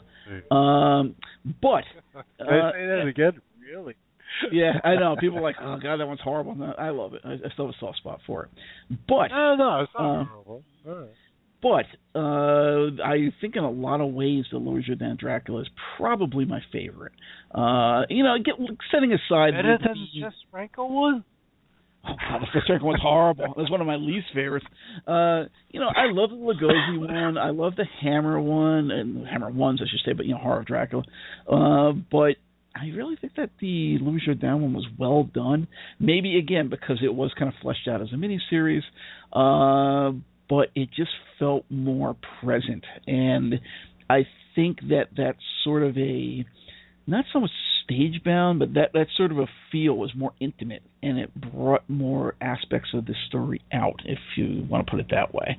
Uh, it wasn't so over dramatized, if you will. It was more on a human level. It was more relatable, uh, and therefore, you know, again, I, I really think it's a decent one. It, it, once again, it should have been addressed here. So, uh, how about you? Do you like some? It's you hate it? really.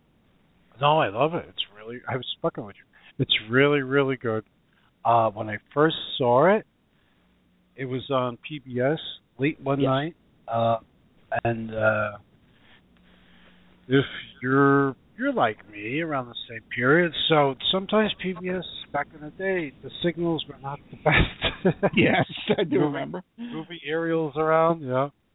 And um I love that thing. And uh I I went through many so so copies before it finally came out on I can't remember Yeah, I've got it. I don't forget what DVD company it is. Um, I hate to say Yeah. BCR for them, but yeah. Yeah, it's something like that. Yeah. maybe it's BBC. But no, I I really I Louis Jourdan is is terrific. He's he's actually almost perfect for it. And Yeah. uh Frank Finlay, that's the name. Frank Finlay. yes, Frank Finlay was Van Helsing. good at it. Yep. Uh, Frank Finlay is so terrific in that. You know, it's just, it's like it's funny. This is around the same time period I think Frank appeared in Life Force of all things. So I love Life Force. I mean, okay, yes, Yeah. That was seeing Mathilda May walking around naked the whole time, but yeah. yeah, one, one of these days we'll have to talk about Lifeforce, a movie like everybody loves. Oh Um, yeah, it's it's better than Alien in some respects. In some respects, in other ones it's horrible. But yeah, yeah, it's like it's like one of the, it's well, it's like Flash Gordon. It's like one of the most weirdly indescribable films that have Yeah. so many things going for it. That in one way it's jokey, but in the other way, you know what? This works. if they had nothing other than the ship with the space vampires in it, the whole set uh, set design and everything, and Yeah. uh Mathilda May, it would be fantastic. But with the whole thing of the the vampire zombies going around taking over London and everything, it was just I love that film. So again, oh yeah, and the and the ending, and the ending harkens back completely to 500 million years to Earth. true, that is true. Um, so anyway, anyway, so Frank Finlay is, is in this, uh, and it's one of my favorite. Louis it's one of my favorite Dracula uh, yes, performances by an actor as Dracula, along with Don't Laugh.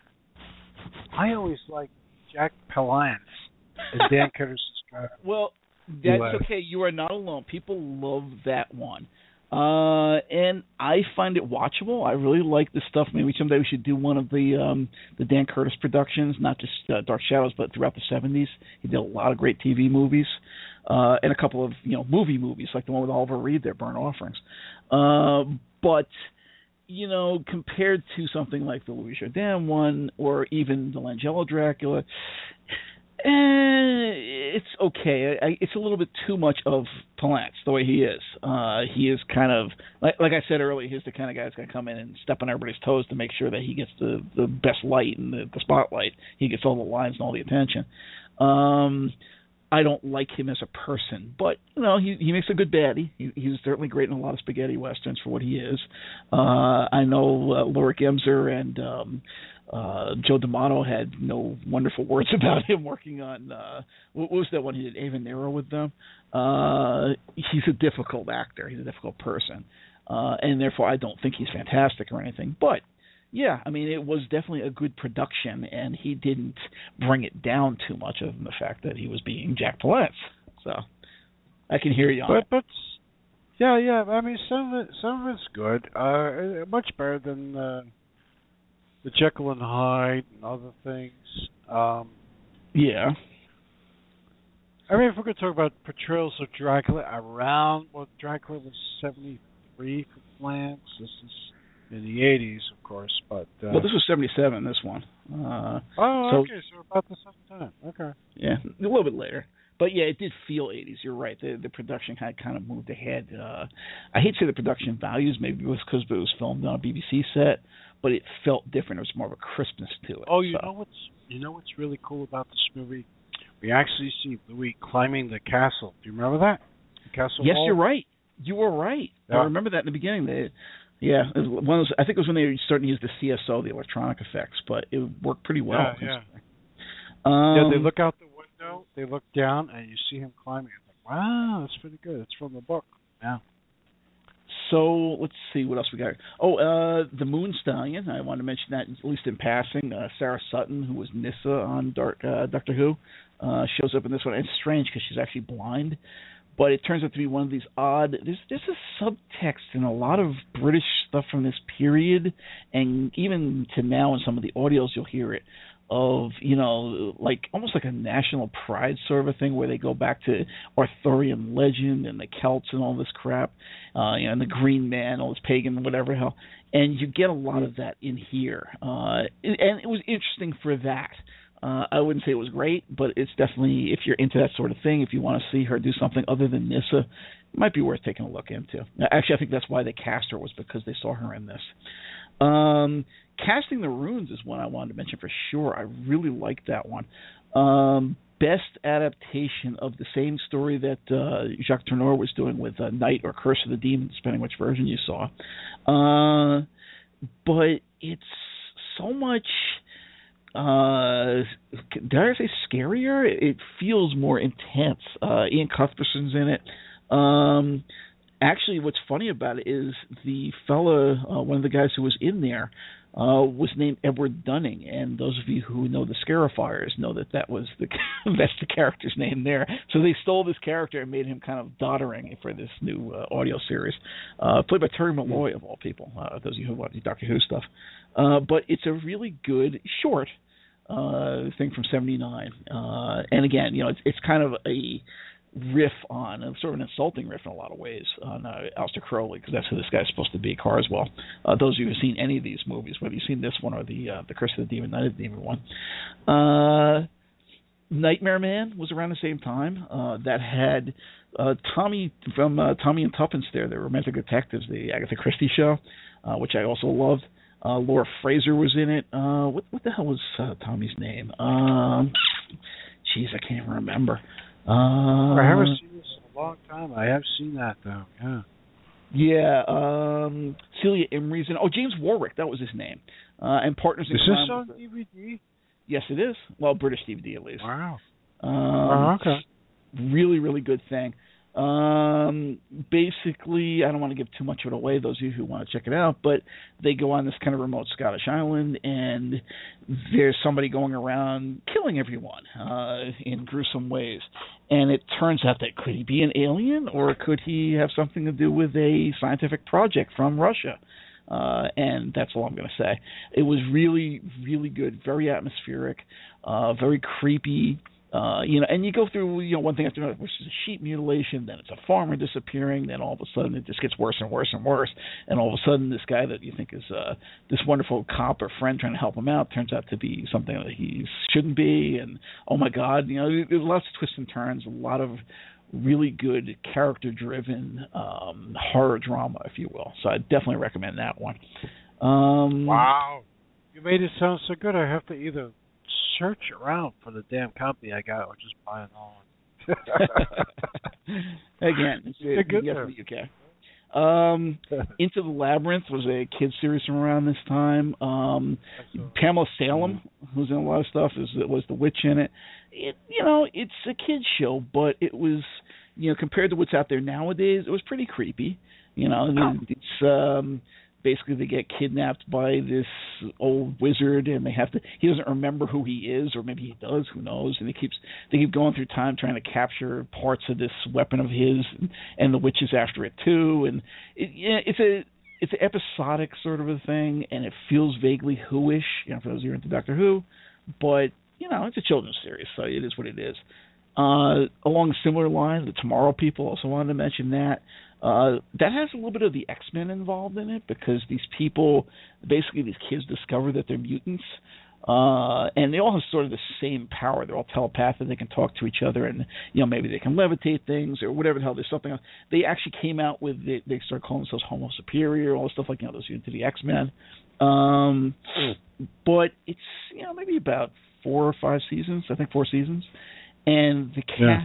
changes and I think that's some of the failings because a lot of the people that you like will disappear, and then you start getting in the mid period. There's some really obnoxious characters that come in. I forget who some of these guys were. Even there's like some guy uh, that was a uh, was, was it Tyso or uh, who's basically he was a uh what do you want to call him like a beggar almost and totally obnoxious street kid. I was like, God, can you kill this freaking guy? Uh but then later on at the end it sort of picks up again. They get some Chinese actually she was Japanese, I think, uh girl. Uh and they had these guys who were like biker thugs, but then they end up working with the uh the mutants and becoming their friends. Uh very, very strange show, especially for uh, a children's show of that time and they remade it recently, pretty badly. Uh, it died pretty quick. I mean, it's some kind of CW tweeny drama kind of a thing. Um, so, really? but wow. yes, and it ended up feeling like you know an episode of Arrow or some crap. I saw a couple of them, like, eh, this doesn't really work. But the original what, Arrow, uh, mm-hmm. well, yeah, but that's what it felt like. The new Tomorrow people felt like Arrow, uh, but you know, we can talk about Arrow if you want sometime too. That's another story. But uh, you know, this uh, the Tomorrow People, at least in its first and fourth seasons, definitely works. Second and third, yeah, catch as catch can. Um, yeah, Children of the Stones. I wanted to mention. I mentioned that before. Great one. It's probably my favorite uh, miniseries sort of thing, especially for children's stuff of all time. Uh, Gareth Thomas, who was Blake on Blake Seven, and Freddie Jones from the Hammer films was in here, uh, and Iain Cuthbertson again and it's this really, especially for a children's show, you wouldn't believe this thing. It it's a serious sort of hammer-esque, almost like the witches, uh, sort of exploration of paganism in Britain, uh, and it kind of goes a little bit more crazy and sci-fi meets occult at the end uh, but very, very worth your time. It's very moody. It's very creepy. Uh, there's mind control going on. There's business with like you know Stonehenge and the, the stones having power and really, they really do crazy. that. They do that often. Though. have you thought about this? oh, in England, constantly they do this stuff. Constantly, they do it. Who they do it all over the place. Uh, it's like I mentioned earlier with the Moon Stallion. This is some kind of sub sub genre of British. Um, you know, again, nationalism sounds like the wrong word because there's connotations to that, but that's what it feels like. That's what it is. It's kind of, oh look, this is who we are. You know, like a kind of Japanese like what are desk. You know, we are the British, and here is our background and our roots in you know Celtic lore and ley lines sure. and you know Arthur and whatever the hell is going further back to that, and the Green Man or whatever. Uh, really good though. Anybody that gets a chance to see Children of the Stones, you really should check it out. Do not think of it as a children's show, even though it technically was. Uh, because if you show it to a children uh, nowadays, the parents would be up in arms and the kids would be pissing their pants. It's it's pretty dark. Um, Star Maidens, we both had mentioned earlier. Uh, it's another one that actually has Gareth Thomas in it. So once again, Blake is busy. Judy Geeson's in it, who was in some Hammer films and things like that. I always liked her. Uh, and Dawn Addams, Pierre Brice was in this, which is bizarre. This like French uh, British co-production, if you will. I don't know if it was really a co-production, but it felt that way. Uh, and it's sort of a comedy. It's a uh, reaction to the uh, not resurgence, but the populist uh, thing of feminism that was going on at the time because that was really kind of making waves, you know, with the uh, the ERA and everything. And there was a lot of like bra burnings, most of stuff that came from the '60s and moved into the '70s, and it was a big, big deal. Uh, my mother was heavily involved in that shit. It was crazy. Uh, so this was kind of a comment on where things were starting to go, and it was actually kind of prescient for the way you see people nowadays, especially guys. because uh, they came from this other planet where the women dominated, and you have these really two beyond metrosexual. These guys are really kind of like female men, uh, one of whom is Gareth Thomas, and you know they don't know any other way than just you know cooking and slaving away for the women. And these bossy women and of course they come to earth and all sorts of shenanigans ensue because obviously we weren't like that at the time. Um loads of fun. A lot of people hate it for that very fact because they think oh yeah things are right the way they are now. Uh but you know it was a funny commentary. It, is it has sci-fi in it, but it's a comedy mainly, and I really got a kick out of it. Plus, there's a lot of pretty girls running around, and Judy Geeson being a big one. Uh, and again, it's a Blake Seven connection. I'm a big Blake Seven fan. Um, you know, I don't know if you have any comments to throw on these as I go. I'll just keep rolling otherwise. No, uh, I remember Star Maidens. I used I used to watch that, and uh, I think one of the one of the actresses that was in this was also a Rock Follies too. I remember, I think I was attracted to watching Rock Follies because she was the Star Maidens and vice versa. I can't actually, remember which one. Now that I'm thinking about it, I said before it was a French co-production. It, it actually was a German British co-production because a lot of the cast, the female cast, I remember there's some German girls running around in there.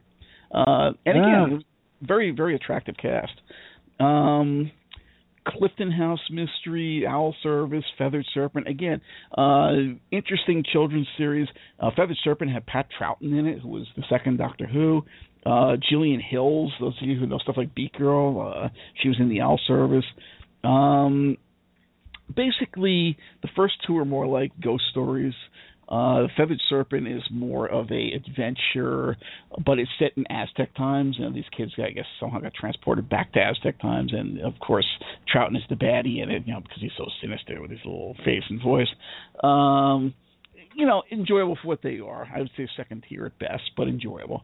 You know, Dick Turpin was another one, which was hilarious because who's Dick Turpin? You know, anybody that knows him, he was this um highwayman. That was, uh, yeah, popular thing. Well, they made him like a Robin Hood. I don't think he really was. I think he was just a dirty highwayman. But you know, the, the bottom line was he was sort of a national anti-hero for Britain for a lot, many years.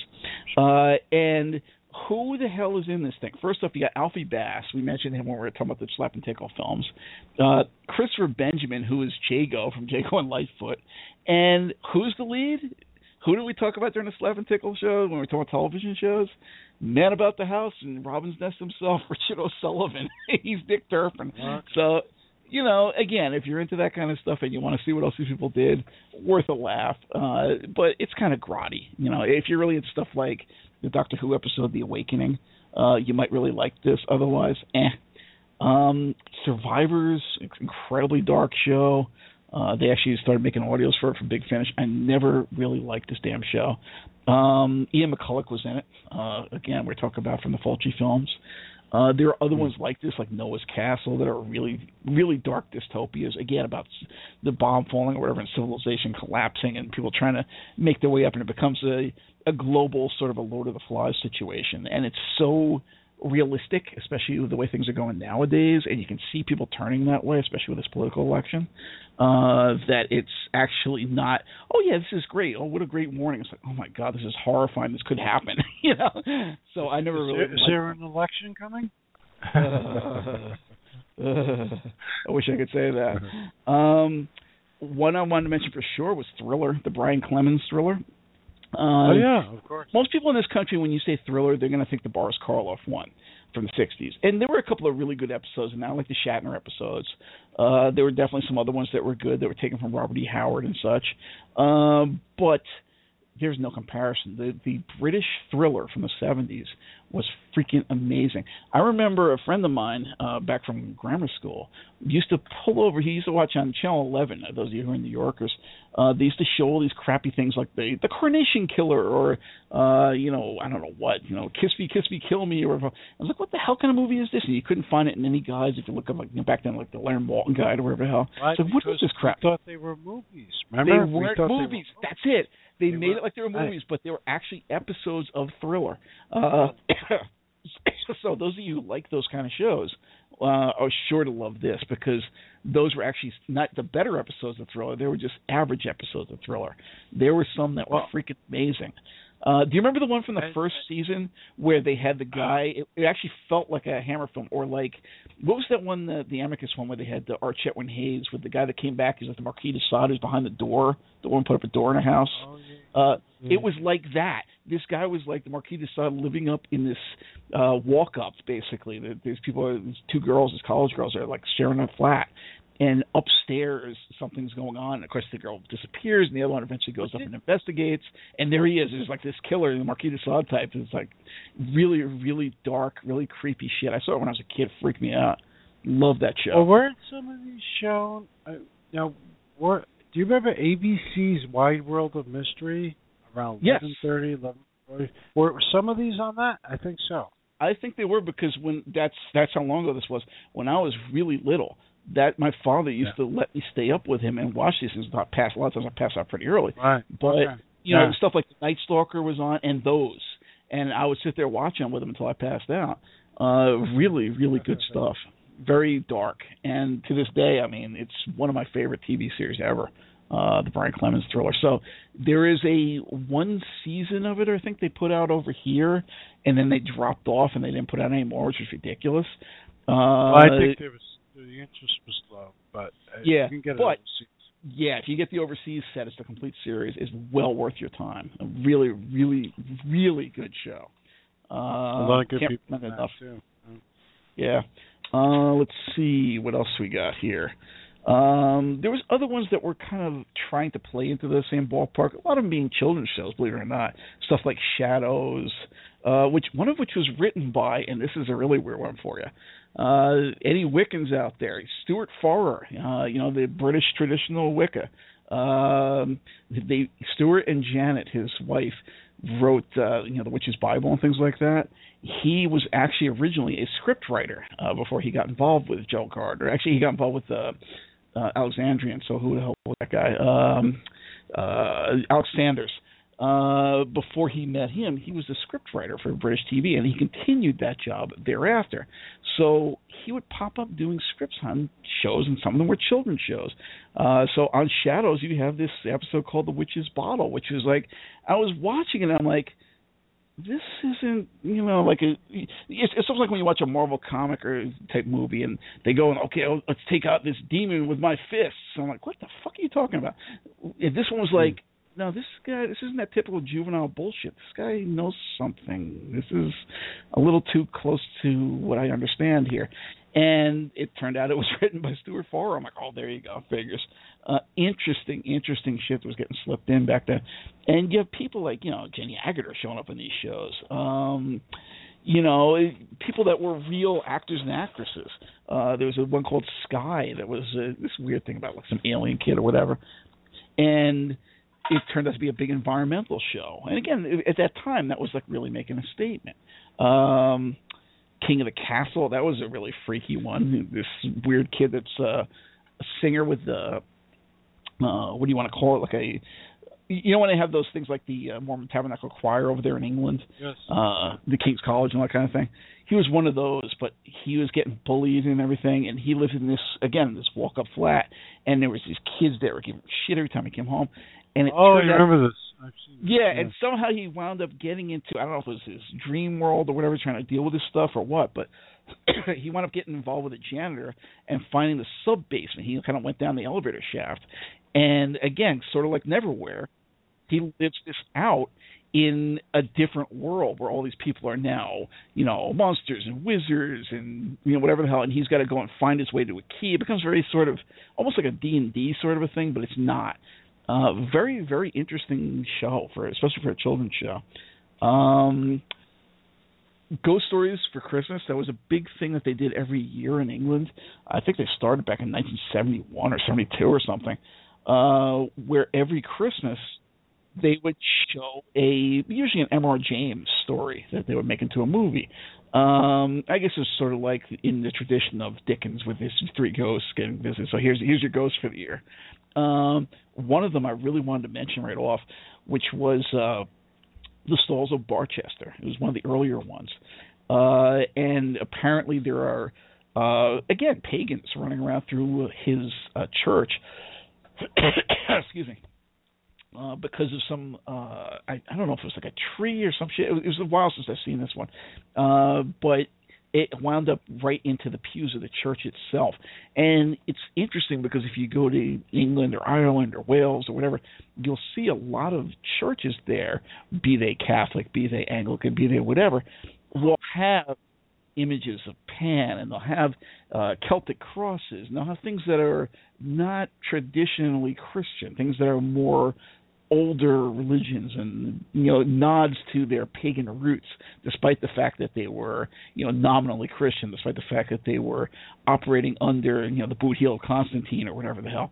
Uh it, it's almost like voodoo in that sense you know where they say okay yeah we're, we're lighting a prayer for you know whatever the hell saint Dymphna or whatever the hell and it's really like ogun you know that that sort of a thing uh, and it addressed that. And I feel like, okay, this is really interesting.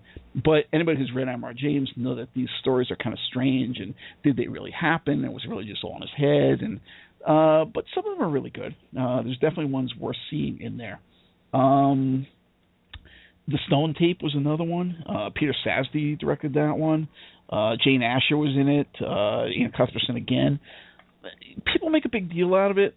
Uh, it's not that great, probably because the lead actor in this one is a real son of a bitch. He spends his whole time screaming at everybody, uh, and it's just dark. You know, there, there's no quote happy endings to be found in this one. That's for sure. Uh, not that there isn't any of these really. Beasts. There was another series like that. They had a lot of them. Um, they had a lot of them. I don't want to cover every one of them though, because no. there's just so many of them, and and exactly no, uh, it's it's a bit much. Yeah, yeah. exactly. Uh, so actually, let me at least get to two here that I really want to touch on, which was my favorites. Uh, King of the Cat. I'm sorry, King of the Cat. I'm Adam Adamant lives. Yes, Adam. Adamant lives, and Zodiac. Uh, because Adam Adamant was, first off, I'm telling you, and I said this to you off air this is where David Tennant got his Doctor Who from. He was being Adam Adamant Gerald Harper, uh, no question about it. Um, basically, he was a Victorian. He was working for the government, so I guess he was sort of a spy. Right. and he was in the middle of chasing this guy, which is that, that was another part that was lame. He had like a recurring villain that really didn't recur too much, called the Face.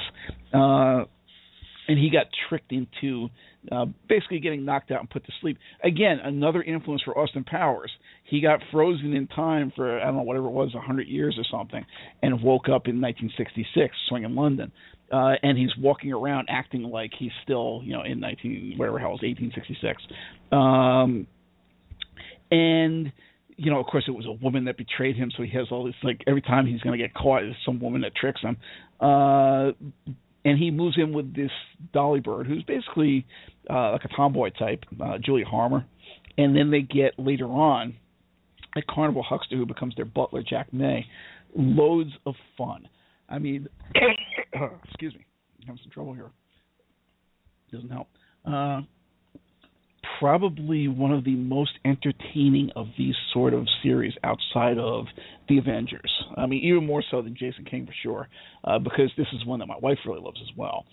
Um, you know, basically this guy is going around in like a top hat and a cape and a sword cane, going and beating all these uh, basically everyday British thugs or spies or whatever the hell else uh, just being who he was, you know, 100 years old with his, with his out of date philosophies, and you know, he's very romantic and he treats the ladies well and all that kind of stuff. Uh, while he's, you know, this other girl's kind of like modern and hip, trying to show his way around the, the city or whatever. Um, I know people have issues with it. Uh, it's certainly not a complete series. The set that we have is most of season one and part of season two, because uh, obviously the BBC started wiping episodes around that time but it's really worth your time if you want to check it out. It's got a great theme song. Uh, it's where Adam and the Ants, you know, Adam Ant, that's where he took that from. Uh, that was why he was like the highwayman and the dandy and all that crap. He took that from this. Uh, and like I said, I already mentioned Austin Powers. And is there anything you want to say about that one? Have you seen it all? I hated the fuck out of this show. I'm really? Really? I'm sorry. I'm sorry, Mrs. Mrs. Savage. But I really hated this show. Um, I went way out of my way to track this down way back in the days of tape trading. This is before things were on DVD. This is before DVD. Right. And when I finally got a hold of it, I was like, "What?" I I was alienated. yeah, I, it's got all the ingredients I like. You know, you got the Victorian London, you got the time travel, you got the irascible, unfriendlyish hero, possibly anti-hero, blah blah blah. You got the interesting stories, you got all this other stuff going on, which is tantamount to being really of interest to me. Right. But I had to fuck out of the show. I'm sorry. it, it, it was the guy. I didn't like him. I didn't like the way. and yet you love. Tennant, which is amazing because he is David I Tennant, love- and vice versa. I love David Tennant. What can I tell you? I just David. I what can I tell you? I just I watched this and and granted, I I, I had open mind, which is much jaded by years of other stuff now, but I I just really did not dig it, and um, Okay. sorry. hey, it, you know that's what makes this fun. You know, we don't agree on everything. We're not clones. yeah, just two things that Uh, I did not agree vehemently on. There you go. Well, oh, come on. Like we always have ones we don't agree on. Um, look at the Who story. Uh, anybody that wants a good laugh should go back and listen to the uh, Doctor Who one we did.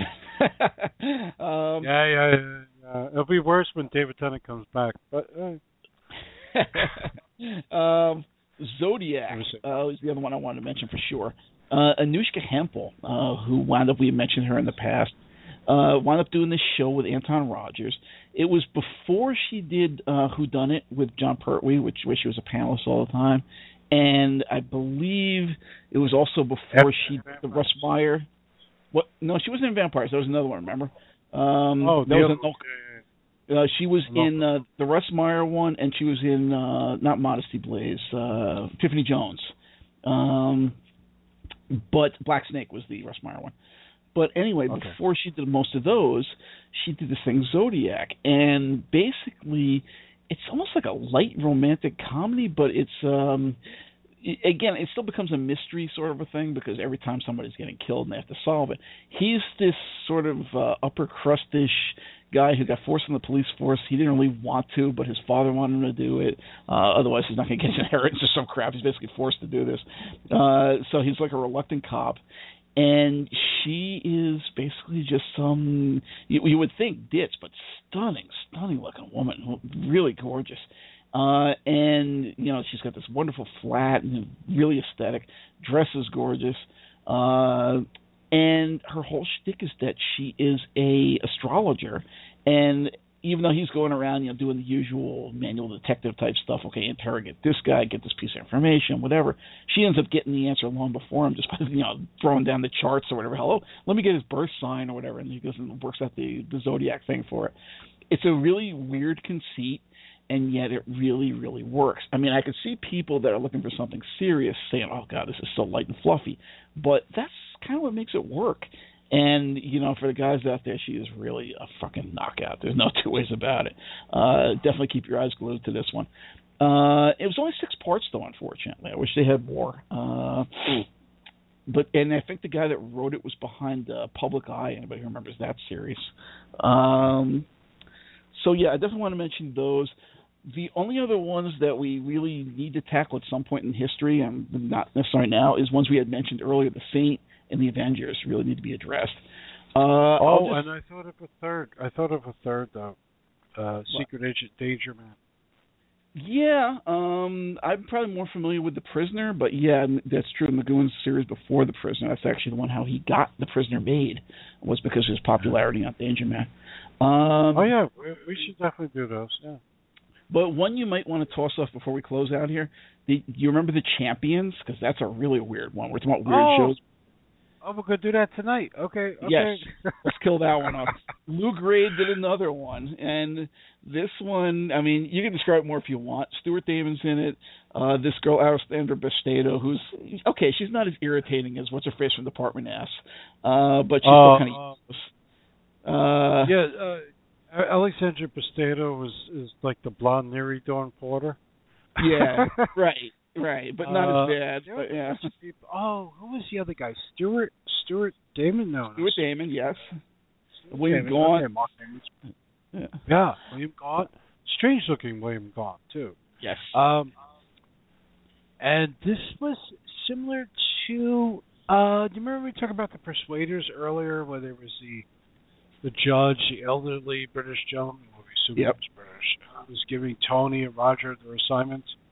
Yep. Uh, this show too had a uh, a guy mysteriously, also bearded, also older, assuming uh, uh, British, uh, giving assignments. So the, essentially, the story is these people were on a plane that crash landed in frickin' Tibet. Yep. And uh, mysterious monks, you know, in quotations, uh, saved them, and they all have superpowers now, and the powers vary. well, no, one guy could jump. One person, well, more than one person has telepathy, and um, I actually like this show. It lasted two years. Um, a lot of people don't like it. It's, Yeah. it's very. It's, you're one of them, huh? yeah, one of them. Yeah. It's very quirky. It's it's. Well, the problem is nobody's likable. Yes, that's it. And- See, they're all kind of assholes.